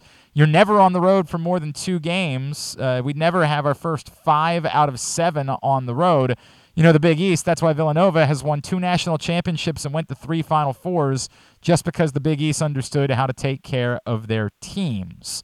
This um, was apparently on his radio show, and our friend Jeff Ermann uh, transcribed it for uh, his website, InsideMDSports.com. What do you make of Kevin Willard kind of aggressively coming out against the Big Ten scheduling? Well, he's not wrong in saying that it's a football conference. Um, and you know, I bet that if I worked really hard, and I haven't really tried to do this, um, I'm just kind of going like, here's an example. I I got one right here. Uh, this is from 20 the 2016-17 season when Seton Hall went to Marquette on January 11th, Providence on January 14th, and Villanova on January 16th. I guarantee you Huh. that I can find I can find examples of various Big East teams playing three consecutive games on the road. I'm sure I can find examples of a Big East team playing five out of seven conference games on the road, just because of that's how the schedule worked. I could definitely find them during the pandemic season when everything was herky jerky. Uh, so I, I do think there are, are credible issues uh, that you can point to and, and, and, and definitely argue that there could be improvements. At the end of the day, both of those leagues and every other power conference is having its schedule dictated in large part by talent. Right. And so you have to account for that before you get to anything else. I also think that when you look at the a huge difference between the Big East and the Big Ten, the Big East has a few central time zone teams, but I believe it's only Creighton, Marquette, and DePaul, and everybody else is in the Eastern time zone. When you start looking at the Big Ten, you've got Minnesota and Iowa and Wisconsin and Northwestern and Illinois and Nebraska. And by the way, the two West Coast teams coming in in a couple years too. So I do think you have more of that wear and tear where you're switching time zones and you're getting back even later from games and what have you. And I think that there is something to be said uh, for the idea of may- maybe you could maybe you could swing things a little bit differently. Maybe you could have scenarios where you're doing two games on a trip, where if you go play a Thursday, Saturday someplace, go to Nebraska on a Thursday, go to Wisconsin on a Saturday, Sure. head home. Yeah. Those sorts of things. I think those are things that you can credibly look at and say this could be done better. Uh, do I agree with Kevin Willard that basketball isn't as much of a priority to the Big Ten as it is a bit as the, as it is the Big East? Absolutely, one hundred percent in agreement Right. on that one. Right. Uh, there is there is absolutely no doubt uh, about that. But uh, I do think that you can be a little bit selective on some things, and I think I think there might have been an illusion in there in in his comments on his radio show about how they were expected to finish tenth, and maybe those teams are getting the shaft a little bit more than some other Yeah, teams that are yeah, yeah, further up the pecking yeah. order. You know, so there's probably a little bit of truth to that too. But that is also something that tends to be true in other leagues too, where you know you're taking care of of, of making sure your your more prominent pro programs have high profile.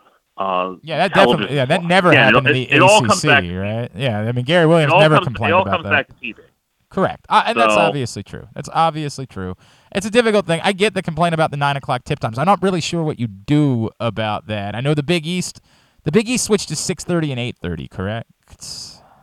Yeah, and that and, and that's because Fox did that. That's Right. not because Right. The, the league Big East decided did to that. do it. Yeah. Fox basically Fox basically said we would rather have these games at six thirty and eight thirty, and sometimes they would stack. They're stacking up a, a ten thirty Mountain West or Pac twelve game Afterwards, on the back end of to that. get three too. in. But I mean, imagine trying to play more games at six thirty in College Park in the middle of the week. Like, imagine the impact of trying to get people, you know, from this area down to College Park in time for a six thirty tip off. And, and you can also start pointing to, oh, by the way, this starts to lead to 5:30 local time starts at Nebraska right. and Iowa and things Right. like that when the schedule stacks up in a way where, oh, you got stuck with only two Central Time Zone teams playing at home tonight. Yeah. So, you know, I, I think if you're I think if you're Maryland, there's certainly some some some things that you could nitpick about, and maybe there ought to be something where you avoid having you know three nine o'clocks in a row. That said, one of those nine o'clocks is on a Saturday. So, you know, if you want to sit here and the the problem with that nine o'clock, by the way, is that it's a Saturday night in in uh, Minneapolis.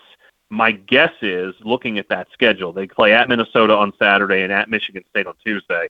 It's very possible that that team just stays on the road that weekend uh, and just flies straight from Minneapolis to Detroit Sure. or to East Lansing and just does it that way. There's ways around these things rather than just simply saying, "Oh, well, there's three in a row." It's it's, it's something that everybody should should make a big deal out of. All right, let's play the game. Can Patrick Stevens name the MLB teams that this particular player has played for? I've got a pair of pitchers for you this week. First up, hmm. just a one time All Star, but a three time World Series winner, a very well known name. The four teams for John Lackey. John Lackey was an angel for sure. Most certainly won a World Series with them. He was in Boston, right? Most certainly was. Won a World Series with them. Okay, so he had another World Series someplace. Yes. Huh? Was he in St. Louis? He was in St. Louis, but ironically did not win a World Series with them, despite Okay. spending two seasons there. Okay. So one more spot for John Lackey, and he won a World Series Yes. in that spot. Huh. I'm kind of surprised you don't know this. This is this was the first one that I got, frankly. Oh wow. Okay. Um, was was he a Cub there? That's the one. He was in uh, with the Okay. Cubs in 2016. Well done, man. I should have gotten a tougher one then for the second name, but I had already decided ahead of time, so I'll just go with Cliff Lee. Four teams for Cliff Lee is our second name. Cliff Lee was in Cleveland. Yes, I guess this is tough because they were all short appearances at the end of his career.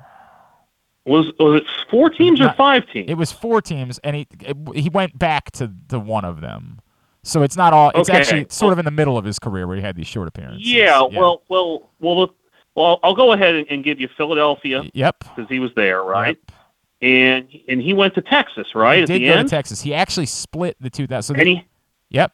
Go ahead. and he had a Seattle in there he too. did as well. Yes, four for four in Cliff Lee. Now, my So- my question was: is had he debuted with Montreal because he went over oh, to Cleveland? today. I forgot about that. That's right. He was in that deal. No, he never pitched for the Expos. He never pitched for the Expos. No, he okay. did come up through their organization, um, but he was, and he was famously, and that was a significant deal, obviously, for Bartolo Colon. Yeah, the Bartolo Col- Bartol- Bartolo Colon deal. Yes, but he never actually pitched for the Expos. Otherwise, n- you know, well done. I mean, I'll give you, I'll give you five for four on that one if you'd like. I'll give you a little extra credit.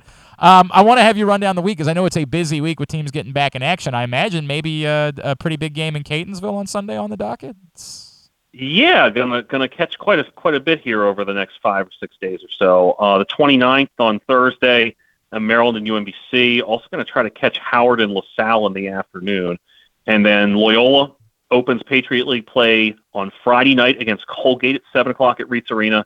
Uh, on Saturday, New Year's Eve, uh, College of Charleston knocking on the door of the the national rankings uh, heads to Towson uh, for the Tigers CAA opener. Towson, you know, hoping to get Jason Gibson back Yeah. from injury after they've kind of sputtered of late. Uh, and then New Year's uh, New Year's Day, Vermont in town to play UMBC.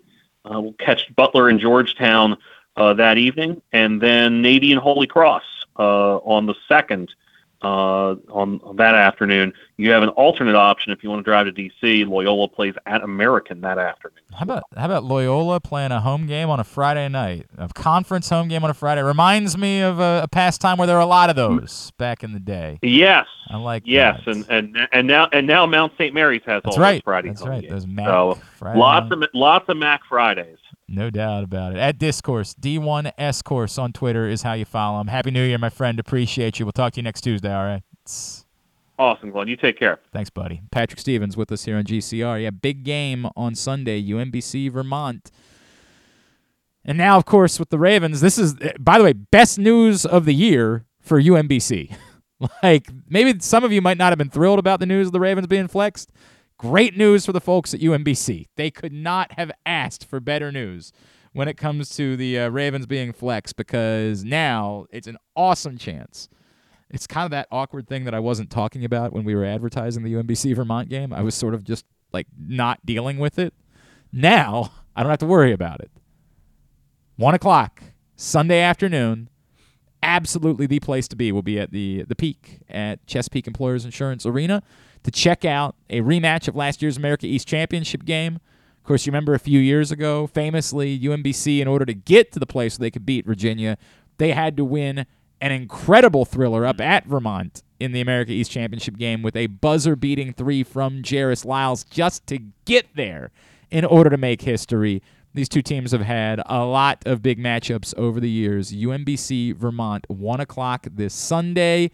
You go right from there to your tailgating afterwards. Get ready for a big game. What an awesome way to spend a Sunday.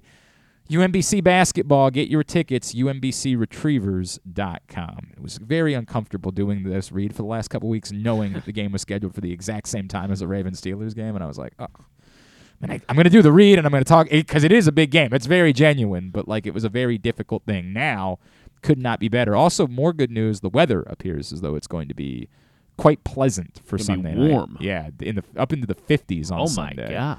Um, maybe at game time more like 45, but considering what we've been through for the last four days, I feel like 45 is going to feel like about 70 It felt good on today. Sunday night. Uh, yeah, it did. In comparison, it did. What a hell it has been for the last couple of days. Thoughts with anyone who has been attempting to travel the last oh, couple Oh of days. goodness. What a nightmare that has been. Also, how in the world do the Buffalo Bills not have an indoor facility for their players to park in? So that we can see those cool videos. Like I That's get why- that it's not like a normal thing. Like most teams don't have indoor facilities for parking, but like you You're in live Buffalo. in Buffalo. My God. There's like a 40% likelihood of that being the case from Thanksgiving on. What in the world? Get a, a, a small garage, something for your players to park their cars, man. That is a nightmare. What are you doing? Oh, I mean, yes, it was wild seeing it, but I, I all I could think about Ravens players do not park in an indoor facility. And of course, there is a chance that there's going to be a blizzard in December or January in Baltimore, but still, by comparison, Buffalo. Buffalo. Buffalo. What are you doing? Put a canopy over it or something. Anything. Go rent. Like, I, by the way, I'm pretty sure they get weather forecasts. You think the organization couldn't have like you know talked to a local business that was probably closed for the holidays and said something like, "Hey, uh, could we maybe have the players park here for the weekend, and then we'll come back and pick up the co-? like." What are you doing? This is insane. You want players to choose to come to Buffalo, right? Like you you think that video helps a guy that's thinking about free agency? like, yeah, they're good. They've got a quarterback, but like not sure I really want to park my Tesla or whatever it is that you're driving out in the middle of the cold for 10 feet of snow to fall upon it. Well, you, maybe it helps because then you buy a cheaper car that you don't. you Ah, know, you maybe don't care about. Maybe, So but again, you're trying to convince them save players money. to stop. No, it's a bad argument. Really bad argument. we'll give, we'll pay you, and you won't even have to spend I, that I couldn't believe as I'm watching that. I'm really like thinking to myself, did they not like see the forecast? Did they not think to themselves like this could be a problem? Maybe we try to get ahead of it. I this is I don't know if it's a Virgo thing, but it's it's absolutely a thing. You should see me in the days leading up to when we do Tyus Bowser shows. Like I am anal about this stuff. I'm like, and where are they parking? And do we do we know exactly? Have we talked to Tyus about when Justin Houston is going to arrive and making sure that we know? Like I am, I'm like you know. it- by the way, because somebody's got to. Yeah. Somebody's got to think like that. So like the the vibe that I'm feeling watching that video yesterday, like I am getting the chills. Why does no one care? Why is there? You have a giant. My God, what do you think the Buffalo Bills are worth? They're probably worth if if you're selling the Suns for a couple billion dollars, they're an NFL franchise. I don't know. Maybe the NBA. I don't, I don't know how to include the fact Yeah. that the Suns also have a WNBA team and probably a video game team. Like I don't I don't know how to figure it out, but I'm gonna guess they're worth at least a billion dollars. At least a billion dollar organization, and nobody thought to themselves, guys, there's a pretty big snowstorm coming in. Maybe uh maybe we try to find some alternate plans this week for where the players park their cars. Maybe we look into that a little bit. Three point four billion. Three point four Is what they're billion dollar franchise. Three point four billion dollar franchise. And not anyone said to themselves, like, can we get in touch with someone who owns a parking garage in the city and maybe try to work out a deal this week? It's Christmas week. I'm gonna guess there's a lot of a lot of businesses that are gonna be empty that would be fine with us using their parking garage. Maybe we pay them a little bit of money. That's the time I'm telling you, the Virgo in me, like that nobody's planning that way. That nobody has that thought process. There's no in, intuition within the organization of saying this this could be this could be. The far more concerning part is I know that there was somebody in a meeting last week, a lower level employee, who was like, Oh, we're supposed to get ten feet of snow. maybe we should think about like how this could impact our guys. And somebody above them was just like, nah, whatever. They'll it's figure it Buffalo. It's snow. Like they just don't want to deal with it. It's more, it's more work that you're gonna have to do during a holiday week. You have to make some more phone calls. So they were just like, meh, I'd rather not. I, I, I've known quite a bit about that working for big companies over the years, where I've tried to say, let's think about things that could be problems before they become problems. And the people above me have just been like, well, it's not a problem. I'm not going to deal with it. Right, but it's going to be a problem on Monday. Sorry, I just went on a. Who cares? who cares? It's the way that my brain works, man. Just the way it goes. All right, uh, t- tidbit will be brought to you today by Glory Days Grill. Maybe you got some friends home for the week that you haven't seen in a while. You're thinking about where to get together. I would encourage you to make it Glory Days Grill. The the Comfort Classic menu is still available, including the Twisted Ribs and Wings combo or the Meat Tornado, as Griffin likes to call it. The Mac and Cheese Bite still available. Mr. Richards Meatloaf, of course, the Bourbon Butter Cake. Oh my god, it's so good. You can go right now to Glory Days Grill or use the uh, website, glorydaysgrill.com. Get your order in. Great place to spend the night. Maybe you're thinking about where you want to go watch like the bowl game on Friday, something like that. Glory Days Grill is the best spot for doing it. What you got? Uh, Jaylen Waddle, uh, 84-yard touchdown pass on Christmas Day in that Packers Dolphins game, longest uh, offensive touchdown in on, on Christmas Day in NFL history. Okay, Yeah. I'm not really sure. Like it's not like Thanksgiving where there's definitely been three games every year. They haven't always played on Christmas in NFL history. Longest offensive touchdown right there, 84 yards. Also, uh, so now after uh, Saturday's games, two players have started their careers 3 0 with multiple passing touchdowns in uh, in each game since quarterback starts were first tracked in 1950. Who are those two Say that one more players? time. Two players have started their careers 3 3-0. with multiple passing touchdowns or multiple I, I assume that means that Brock, yeah, multiple Brock. Purdy. Yes, Brock is Purdy one did of it them because that's the only on thing Saturday. that makes sense. And then the other one will be so this means that it must be somebody who's incredible. So Kurt Warner. It is. There it is. go. Undrafted free agent. But that, didn't I say that I was getting serious Kurt Warner vibes from Brock Purdy? Yeah. Didn't I say that like literally after his first game? And we were having Kurt Warner on the show. I'm like, yo, I'm telling you. and then you add in the fact that like Brock Purdy was Iowa State and is from Arizona. Kurt Warner's from went to Northern Iowa and ended up in Arizona. Like there's a lot of vibes there between Kurt Warner and Brock Purdy. Brock man. Purdy uh, Hall of Fame future bets in. I'm not going to do that. I'm going to choose not to do that. Kurt Warner would have loved to have been Mr. Irrelevant, by the way. he didn't even get that opportunity to be the last pick in the draft. It's unbelievable, the Brock Purdy thing, man. Tidbit was also brought to you today by the Baltimore County Police Department. Again, joinbaltimorecountypd.com is the website. Cadet salaries start at over $30,000. Officer salaries at over $60,000 with a $10,000 signing bonus. They are hiring. Joinbaltimorecountypd.com is the website. Tubular brought to you by the all new Ginsu Kamado Grill. GinsuGrill.com or GinsuGrills.com is the website. Use the code tailgate. Save $100 when you pre order your Ginsu Kamado Grill.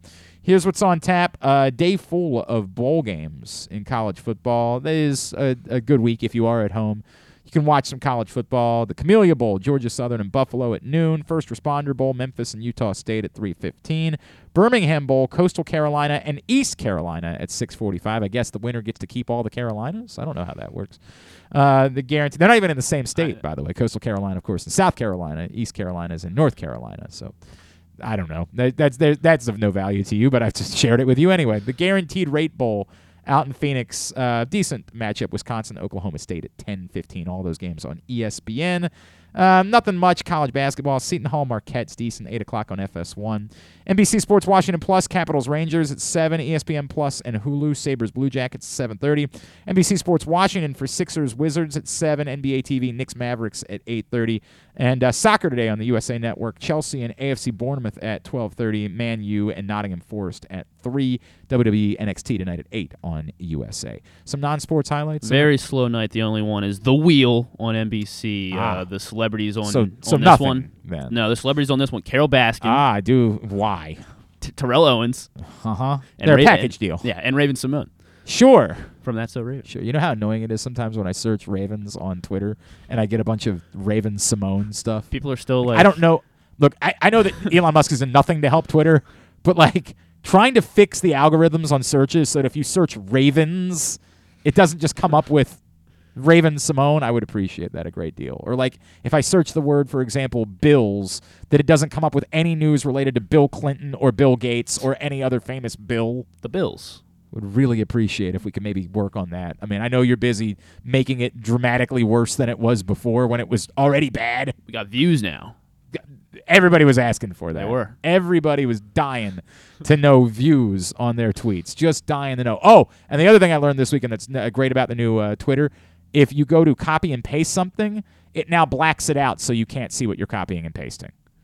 It's it's awesome. Just another Now I gotta see phenomenal upgrade here. I will show you right now because it was it was unbelievable to me. Hang on a second. So if I tweet uh, copy and paste. So watch this now in my app. So it says copy and paste, right? I want to copy and paste that. So I drag over the part that I want to copy and paste, and that's what happens. Wow. You can't see what it is that you're copying and pasting. So, for example, if you don't want to copy and paste all of your tweet, you only want to copy some of it, you're going to have to guess. Well, you can just trust that, Just a phenomenal upgrade from the new folks in charge of your Twitter. copy and paste worked. but banger of an update from the folks at Twitter. Well, damn done. Just, uh, you can see why this guy gets so much credit for for all of the money he's invested, all of his parents' money that he's invested in companies to then pretend like he's a genius over the years. You can see why it is that people just simp for Elon Musk. Because damn, Just banger after banger after banger from that dude. Find the rest of Totally Tubular at glennclarkradio.com. Actually, there is no more of Totally Yeah. Tubular because there's just nothing. I didn't get to watch Letterkenny yesterday. Really pissed off about that. I blocked the morning out because we took the day off. So I'm like, awesome, I'll watch Letterkenny. For some reason, they didn't launch until noon. Ooh, I maybe that's What the f is that? And I had plans the rest of the day. So instead, I while I put my I, I hadn't done laundry in like three weeks. I finally did laundry because I had a couple days off. I put my laundry away while watching. Uh, I finally started wa- watching She-Hulk. I'm about four episodes into She-Hulk. That's how I spent my morning instead. Still have a lot more things that I need to dive into in the next couple of weeks. All right. Uh, thanks to everybody at Pressbox. All of our great. Oh, uh, two things really quickly. Again, PressBoxOnline.com slash offers. Still time for you to take advantage, but they're not going to last forever. And Stand the Fan's going to be off this week uh, for the holiday. So no Stand the Fan shows this week. They will be back next week uh, to get back into the swing of things uh, with two Stand the Fan shows a week at Facebook.com slash PressBox Sports. Thanks today to Patrick Stevens and. We'll get that up in the greatest hits section of the Oh my god, it's so good. tab at glennclarkradio.com. Uh, Kevin Brown is going to join us tomorrow. Of course, Orioles play-by-play voice. He's also calling the Military Bowl tomorrow for ESPN, so we'll have some fun with that. Uh, anything? True Forces. All right, stuff and thing. It might be that kind of week, folks. Just might be that kind of week with the holiday. Awesome. Please make sure you tune in to Glenn Clark Radio.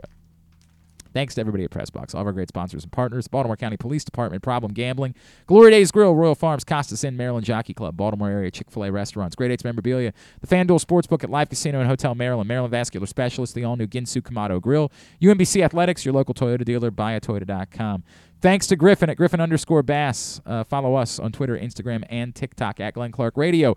Have a great Tuesday evening. Go nobody in particular. Duke sucks. Ohio State sucks too.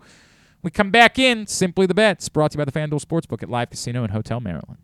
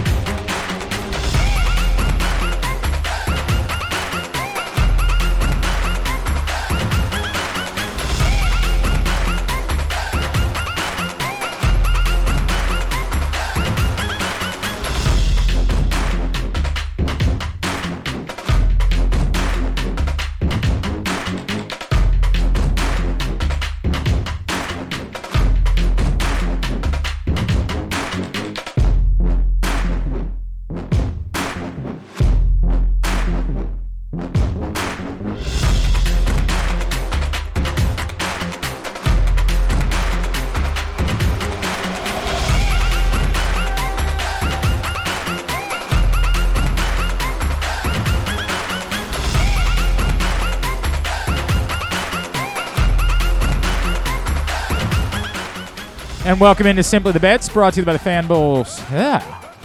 Blah, blah, blah. Welcome into Simply the Bets, brought to you by the FanDuel Sportsbook at Live Casino and Hotel Maryland. Just a minute, Aaron Oster will join us from out in Vegas. Then we will head into the FanDuel Sportsbook, catch up with our friend, Mr. Leon Twyman, see how the week went in the book. That is all on the way. As um, you know, still lots going on. Big bowl week, of course. Raven Steelers week. Lots going on in the FanDuel Sportsbook at Live Casino and Hotel Maryland. Let's head out to Vegas. Joining us now, he is our friend from the Circa Sportsbook out in Las Vegas. He's Mr. Aaron Oster. What's going on, pal? How are you? I'm doing well. Hope everybody had a uh, good and, and hopefully profitable weekend, uh, holiday weekend here. I'll settle for one of those. I'll settle Yeah. for. It was a good weekend. I don't know. Actually, it was a fairly mixed bag for me this week. It wasn't a bad week necessarily. Just a couple of things. Like for example, you got the Ravens last week at minus seven. Yes. I had them at minus seven and a half. And you know what would have been uh, would have been really nice is if I had known that they were going to insanely go for two at a point where they didn't need to go for two whatsoever, and that they were going to get it. Because I might have taken the Ravens at that point instead. I took the Falcons at seven and a half, Mm. and I got bit by Mm. unnecessary two point conversion that proved to be the difference in missing out on a cover. Womp womp. But you got that one as uh, your local play last week. So good on you for that. You also had your loser right as the Titans not only did not cover, they lost outright to the Texans. Um, you did lose your love, and I always feel like that kind of counts for two whenever you lose a love bet. As uh, yeah, d- double overtime bit me. Yeah, not uh, not a good place to be. Although it wasn't uh, it wasn't an under. That of course everybody knows that's a terrible thing to happen in an under bet. It was Well, uh, of course, under, but also also underdogs. Uh, it, it's rough when you go to double overtime with an underdog. That is fair. It is not. It is. I believe uh, Van Pelt also says not a friend to the under or the underdog better. Um, Yes. Whenever he does bad beats, yes, that is the case. As Providence ended up winning 103-98. Um, it has been pointed out to me a couple of things. No. Uh, one, you uh, you were an under five and a half wins better for the Panthers back on October fourth. Oh, come on. yeah, yeah, yeah. Not so Dagger. great. Not so great. Nope. Six and nine now on the year. Also, you told everybody not to bet the Chargers to make the playoffs on uh, November first, and uh, they're Hmm. they're in the playoffs. So um, Yeah, I, I got a feeling a few of those playoff bets aren't gonna yeah, go well once we get to them. great. Griffin is really trying to um, like rub it in, by the way, because he does the research on this every week. Yeah. And uh, he's trying to make you feel particularly worse. Uh, you do, you know, you played at one point Cam Akers as comeback player of the year in mid-May. I, yes, and, you I know, did do that. A couple of touchdowns on Christmas. yeah, it's not. I don't think. I don't think that one's going to hit either, Griffin. I don't think that one's going to end up being a winner. I think that one's going. To Griffin's just being Griffin's being a Grinch Yeah, today, kind man. of being a Grinch on this. Kind of being a Grinch. Uh, he had a lot of time when he wasn't booking guests this morning, so he decided that he was going to go in on you. uh, David Montgomery under 825 and a half rushing yards.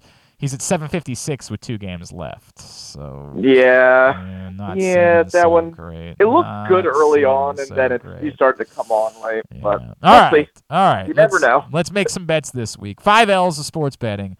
A local, a long term, a long shot, a loser, and a lovable bet for the week. Where are we starting locally? Um, you know, I was looking around. I don't particularly love the Ravens game, but quite frankly, it's basically the only local game in town. I, I looked at the Maryland Bowl game and don't really love the numbers on that one. So, look, we're just going to kind of go with all reliable here on uh, Sunday Night Football. Betting the under? Uh, betting the under. The last game between these two teams had 30 points. Only one Steelers game in the past four has gone over 35, and only one Ravens game in the past six has gone over 35. Look, I, I know it's obvious. I know it's a crazy low number, but these things are happening for a reason. So, look, until until it goes the other way, why not just keep uh, following the trend? Um, I I mean I'm with you. like I'm, I'm the only the I guess there's some world in which Lamar Jackson returns on Sunday and Lamar Jackson's it up, but short of that, Sure, but but but like if, if he Lamar Jackson's it up, like that could still be a oh I know run game. run heavy. I hear you. I completely get it. I just that's the only scenario by which I see this being an issue is the scenario why where NBC only picked this game because they have some inside information that Lamar Jackson's going to play and. Because otherwise, my Yeah. God, the rest of the country tuning in for Tyler Huntley versus Kenny Pickett on Sunday night is And, and- That to be a fair, I do think that they expect him to play because otherwise, yes, it is a little bit crazy to flex this game. I I tried But- diving I tried di- diving on that a little bit this week. It, it also has as much to do with there not being good options. Like they could not. Well, they, everybody keeps bringing up Packers Vikings. They CBS protected Packers Vikings. They didn't Yeah. get the opportunity to try to get Packers Vikings. And with the Monday night game actually being good this week, unlike every Right. other week this season, all of a First sudden time ever. the two good games that you would want for Sunday night football are off the table, and you're left with a bunch of like my understanding. I don't think I said this earlier when we were talking about. By the way, I was told by someone who would know that if the Raiders had beaten the Steelers on Saturday night, Raiders 49ers would have been the Sunday night football game.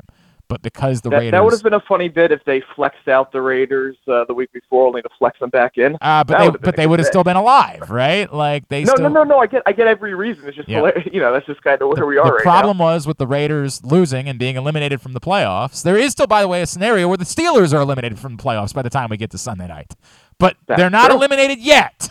And so it was an opportunity to move a game into to the Sunday night that still had implications, at least at the moment, for both teams. However, the Dolphins can ruin that, and there could be no implications for the Steelers come Sunday night. But it really was about like just the lack of better options Sure. for the most part that were available. Anyway, the moral of the story being I agree with you. That's what we're getting to. Next, let's go long term, a futures bet that you like this week. You know, I don't do this too often, but I'm going to the NHL for this bet. That is weird. Uh, I think the it, it's it's a little weird, but I think uh, FanDuel has the wrong team favored in a division race. Uh, in the Central, it does seem like it's going to come down to a two-team race between the Avalanche and the Stars, and I think Avalanche are honestly the wrong favorites, and largely due to their name and the initial money brought in. Uh, Stars are plus 170 right now, and that's just about the best number you can find in any major book. In fact, most uh, books at this point do have the Stars as the favorite. So I do expect this to move soon, and I think you can get in at a good number. So take the Stars to win the, the uh, Central at plus 170. I I cannot pretend as though I know anything about this. Why? why are we so confident about this? Uh, I the Stars actually they were a disappointing team last year, and, and there was kind of initial specu or not initial initial expectations. It kind of repeat that, but however, they've kind of gone back to what people thought they were going to be at the beginning of last season, a really well-rounded team. And the Avalanche have actually disappointed a little bit. Some of their departures have hurt a little bit more. But as much as anything, this is a numbers play. This is I'm looking at the sports book. I'm books ar- around. I'm realizing there, there's some movement at other books that there hasn't been at FanDuel, and that I expect to come for FanDuel. So as much as anything, this is a numbers move. This is kind of a. There are people smarter than me out there, and I'm looking at that, and and for whatever reason, whether it's money brought in, um, initially they have a little bit more. Uh, uh, uh, a little bit more money on the Avalanche. They just haven't moved that yet, but I do expect that to move. So I, I kind of like money when Uh, I expect it to move. I have to acknowledge I don't know a damn thing about this. The only thing I know is that the Avalanche are insanely loaded, and Yes. uh, I am to understand are getting Nathan MacKinnon back in the next couple of days. I. I'm I don't like this bet at all. I'm just, Okay. This is and I, I know nothing That's about fair. this. I couldn't name a player on the Stars, but I do know the. Avalanche, and I've paid a lot of attention to the Avalanche over the last couple of years because they're bonkers loaded. They are they were Yeah. set up not just to be able to dethrone the Lightning, but really to be a team that could be talking about winning multiple cups over the span of about eight years. That's the Yeah. the extent of the knowledge that I have.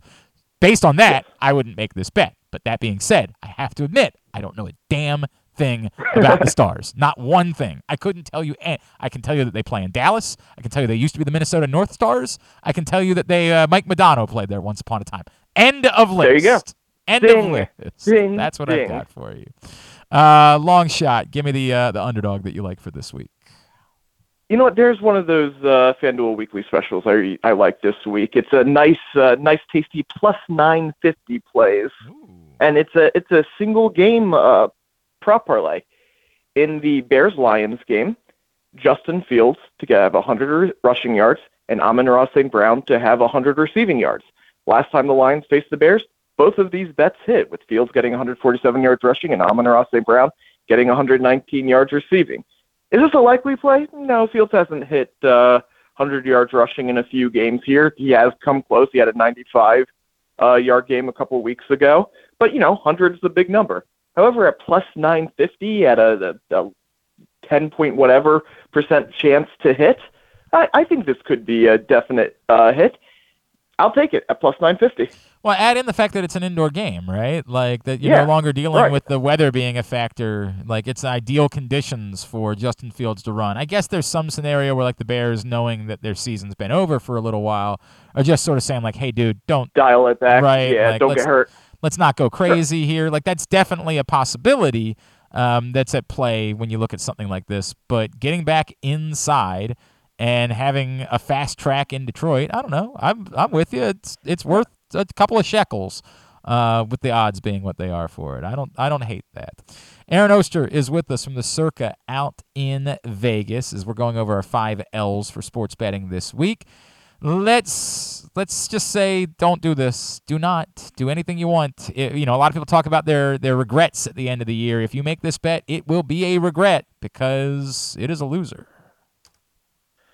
You know, when you're talking about bowl season, we've talked about this before. It you have to be an armchair psychologist to to really bet bowl games well. Obviously, it's been all over the place, but you do look try to find those teams that you can fade because you just don't think they're going to be all that into the game. And coming up here on in one of the New Year's New Year's Six games in the Cotton Bowl, I don't know what to expect from USC at all. Right now, they are the favorites. They are, that number has dropped considerably, though. They're only barely a favorite now at minus one and a half. Um, and some people are going to look at that and say, look, USC against Tulane, I only the Heisman Trophy winner, and I only have to lay one and a half. I'm all over that. And I don't know about that one. Already they have two linemen out plus stud wide receiver Jordan Addison. There's reason to believe more might not end up playing, and, and who knows what sort of chain reaction that could cause if, let's say, one more lineman decides, eh, I, I can't play this game then who knows what that means for Caleb Williams, et cetera, et cetera. And then you just have what I was saying that this letdown spot. This isn't where USC wanted to be. They had visions of being in the college football playoff this weekend, and I try to avoid playing the, these types of favorites. I actually early uh, a couple weeks ago did end up playing Tulane at plus three. I don't know if I would necessarily run out and say go play Tulane right now, but I can say don't play USC. So that's why that USC minus one and a half is my loser. All right. Um, I get it. I get it. I don't. I don't. I don't think I would make it a loser. I can certainly get why I'd be a uh, apprehensive about making the bet, but calling it a loser, I'm not. I don't. You know, all all it takes is for him to open things up. You know, be having fun, and then just sort of saying, "Yeah, by the way, we're USC. Like, we're we we let's just go out here and win by 50 and, and I don't know man I, I don't I would avoid this one I don't think I would say it's a loser bet but I hear you and then give me the one that you love. Give me the one that you say, go make it immediately. Cancel all of your plans to see family this week and get to the FanDuel Sportsbook at Live Casino and Hotel and make this bet right now. Uh, okay, so we're going back to uh, bowl games here, and I'm looking at the Holiday Bowl on Wednesday when North Carolina is facing Oregon. Uh, the total in this game is completely ludicrous. It's 75. It started around 70. It's only gone up. And you know what? It has it's drifted so 74 and a half for the record. Okay, 74 and a half. So, okay, so 74 and a half right now. Um, but you know what? Give me the over in the game. This is going to be nothing but offense. You have two top 15 offenses in the country. You have two pretty dreadful defenses, including North Carolina's, which is outside of the top 100. Plus, you have defensive players on both teams more than the offensive players. That's that's the funny thing about this game. You had almost the entire offenses stay intact for both teams, but both defenses got decimated by transfer and draft announcements. So you have great offenses, terrible defenses. You have tempo here. I expect this to be an absolute track meet. So yeah, give me over 74 and a half in the Holiday Bowl. All right. All right. Uh, and Bo Nix, of course, is playing because he's back for another year. Both, and Yep, both starting quarterbacks yep. playing. Yeah, it's true. It's one of the rare like bowl matchups where you got two guys that are well thought of quarterbacks that are both playing in the game. That is a very fair point. Is yeah, Drake Maye is also playing for Carolina, so that's interesting. That's interesting. That's a huge number. That is a it's a crazy massive... huge number, but um, it's there for a reason. Are they playing it in the foot the baseball stadium? I believe that's the case. I always, I don't know why, check. but I always get a little bit scared about games that are being played in in in odd stadiums. I know that's it's a like there might be nothing to it, right? But there's just something about like it doesn't look right. It's a it, I don't I don't know what it yeah. is. It scares me off of betting in those types of games. And I I thought okay. they were I thought they were sticking out in the baseball because I thought there was some debate about whether they'd move it into San Diego State's new stadium, but yeah, it, it does look like it is at uh, Petco. I don't I don't know how to explain this, and I, there might be nothing to it whatsoever. Look, there's just something about everyone has their system. Football games that are played in baseball stadiums that I just try to tend to avoid because I it's just it's a goof. You know how like we talk about like basketball games played in domes where the symmetry sure. was wrong for shooting. Like I'm telling Yeah, you, the, the the the eyesight. Right. So Now they've- know, there's they've tried there's to- reasons to avoid those. they've they've tried to change that a little bit over the years by like putting the, the court in the center of the stadium, um, Mhm. and and so you know you just have most people that can't even see the court when they go to the game. But like, there's just something about the weirdness of playing a game in a stadium that's not fully right. And like you, some of them you have both teams on the same sideline. I don't, it's weird. It's weird. And I just sort of say, nope, I'm good. I'm good. I don't need to do this. I can bet on something else. All right. Uh, tell everybody about the Circa. Uh, you know, obviously, if you're in Maryland, you wanted to go Maryland Live, check out FanDuel Sportsbook there. But if you are in Vegas, you are a sports fan, you got to make your way out to Circa. We have the world's largest sportsbook.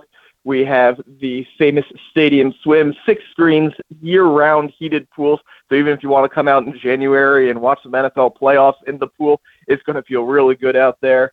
Uh, we have some big events, obviously Super Bowl, NFL playoffs, March Madness, baseball opening day. We're making a big deal about.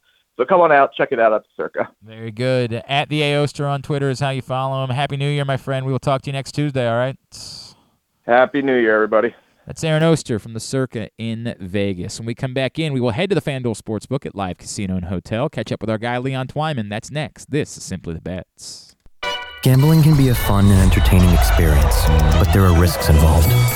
If you're planning on betting on the game at the casino or on your phone or computer, know your limit, stay within it. Set a budget and a time to stop. Remember, gambling isn't a financial solution and it doesn't mix well with alcohol or drugs. Know the risks and have a plan before you begin gambling.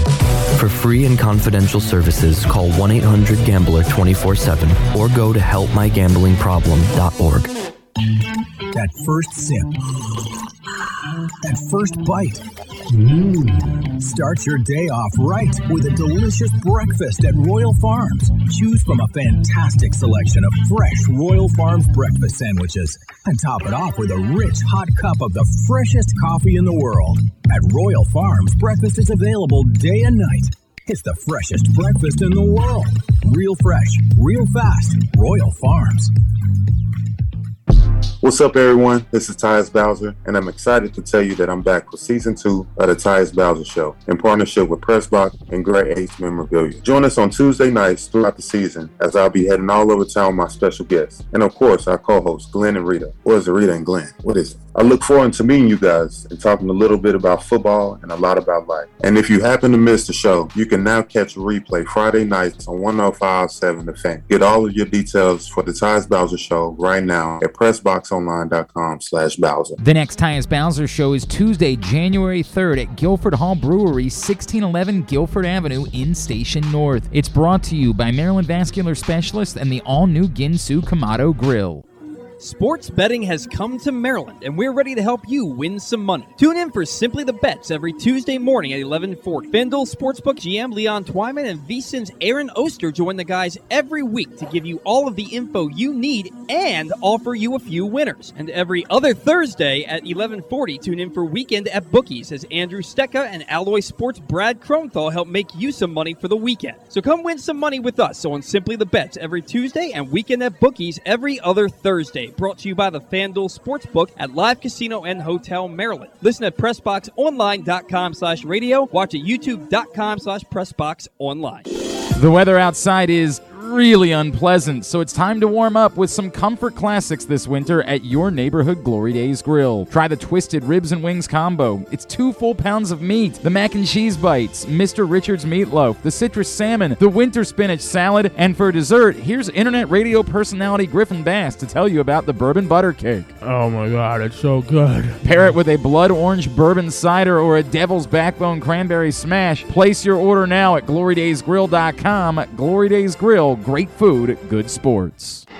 Check out Jeremy Conn's daily picks at PressBoxOnline.com as he tries to find you daily winners. And speaking of winners, here's a man who once won a media curling contest. And I don't think anything else. He's Glenn Clark. All right, back in here on Simply the Bets, brought to you by the FanDuel Sportsbook at Live Casino and Hotel. Maryland is bowl season in full swing. Not only Maryland's bowl game on Friday, but also, of course, the championship, the, the college football playoff semifinals are on Saturday with Michigan, TCU, and Georgia, Ohio State. Joining us now to talk more about what's going on in the FanDuel Sportsbook at Live Casino and Hotel, he is the general manager, Mr. Leon Twyman, and he's back with us here on Simply the Bets. Leon, Happy New Year, my friend. Appreciate you as always. Thank you for taking the time for us.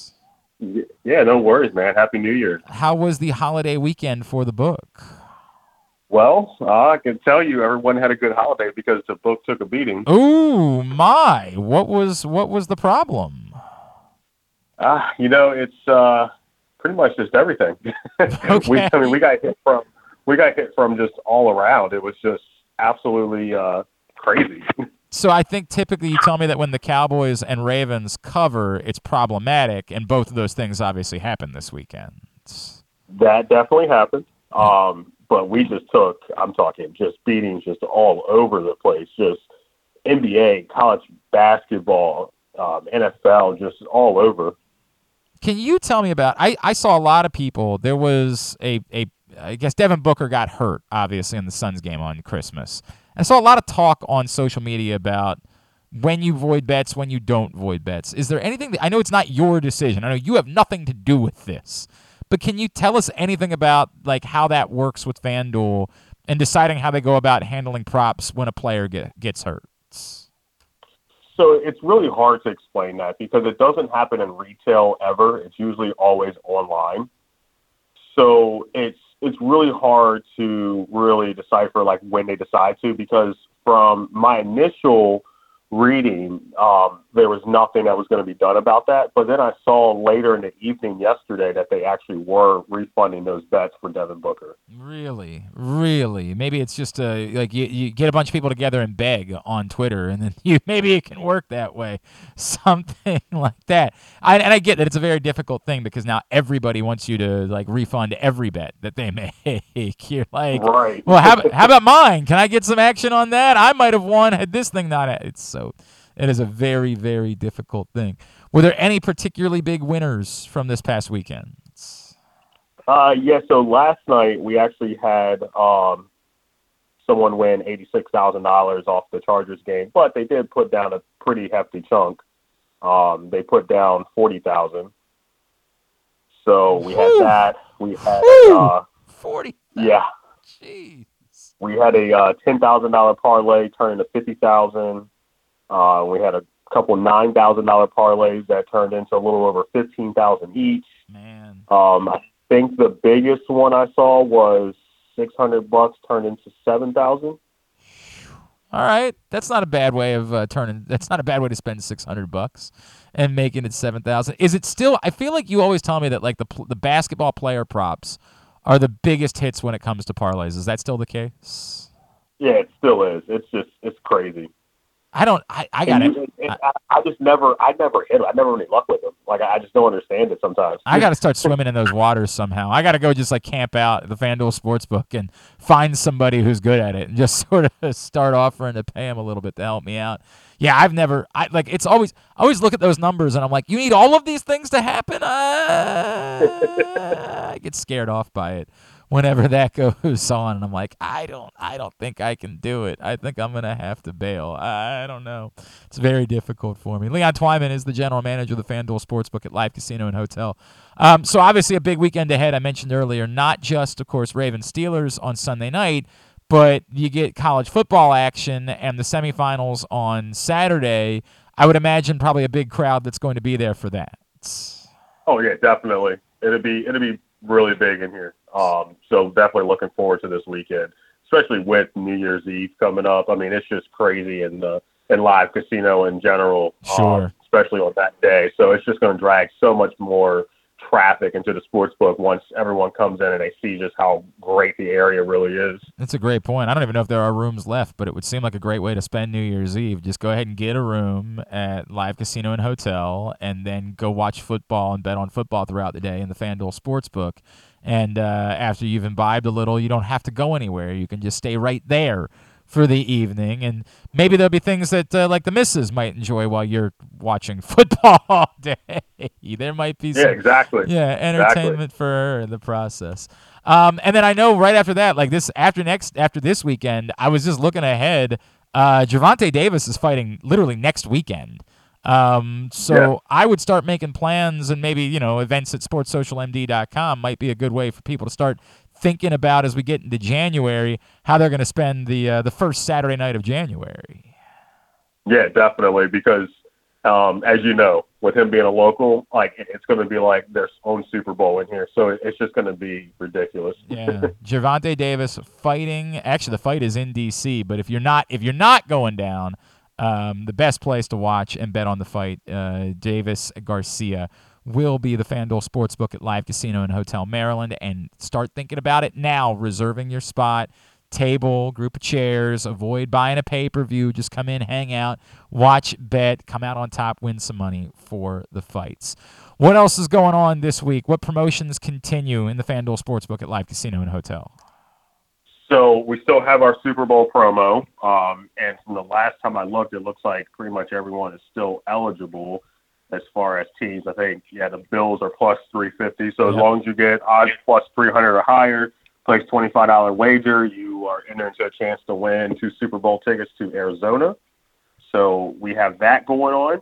And then we also have two other promos if you have not signed up for online yet. So if you sign up through our MD Live promo code, you get um, actually a thousand dollars up to a thousand dollars in uh, no sweat bets for signing up with the online app. So the way that let me make sure I have this right. You could, if you use that code and you haven't signed up yet, you could put in a one thousand dollar deposit and make a one thousand dollar bet on anything. And if your bet, Correct. if your bet misses, you're getting a thousand dollars worth of free bets back. That is correct. Man, I uh, I want to make sure I have that right. I believe because I saw our friend Sue doing a, a video for it. I believe it has to be before. It's not. You can't use it on an in-game bet. Um, I think it has to be a bet that you make before a game begins in order to take advantage of it. But still, seems like a pretty good offer to me. Um, anything else that we need to know about?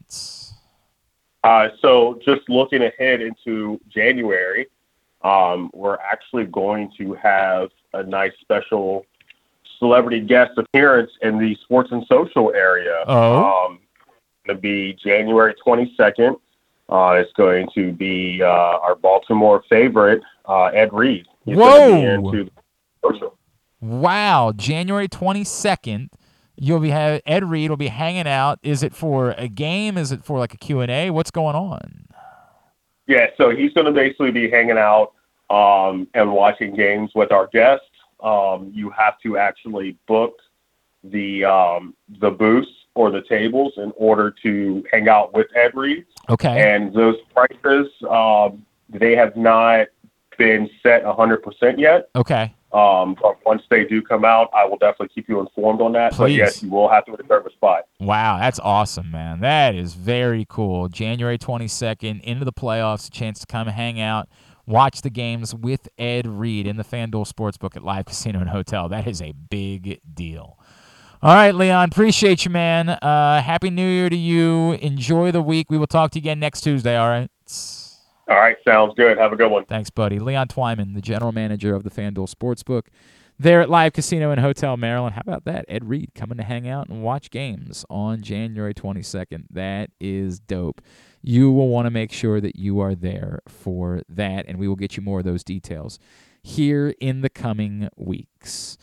We wrap up today's show. Griffin offering us the tidbit of the week, just some interesting things from a holiday weekend of betting that he wanted to pass along. What you got for us? Uh, yesterday, so maybe this is a new angle that we got to make sure we use next year, or I guess next World Cup. But the Premier League overs went seven and zero yesterday uh, on boxes. So maybe whether it's a Well, boxing day normally the uh, the World international Cup is played in the summer and not in the middle of Premier League season. So I don't know if that's going to be something that we're Maybe going it's to a able to Boxing Day thing. Either way, overs were big yesterday in the about that? in the PL.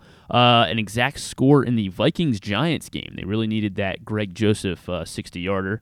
Um, 27-24 Vikings. It was 49 to 1 and they put $200.64 on it to win 10k.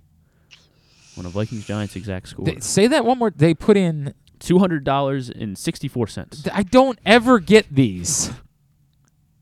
It just feels like it was everything that was left in their account. Like this is it. Let's just throw it all at this one thing and see what happens.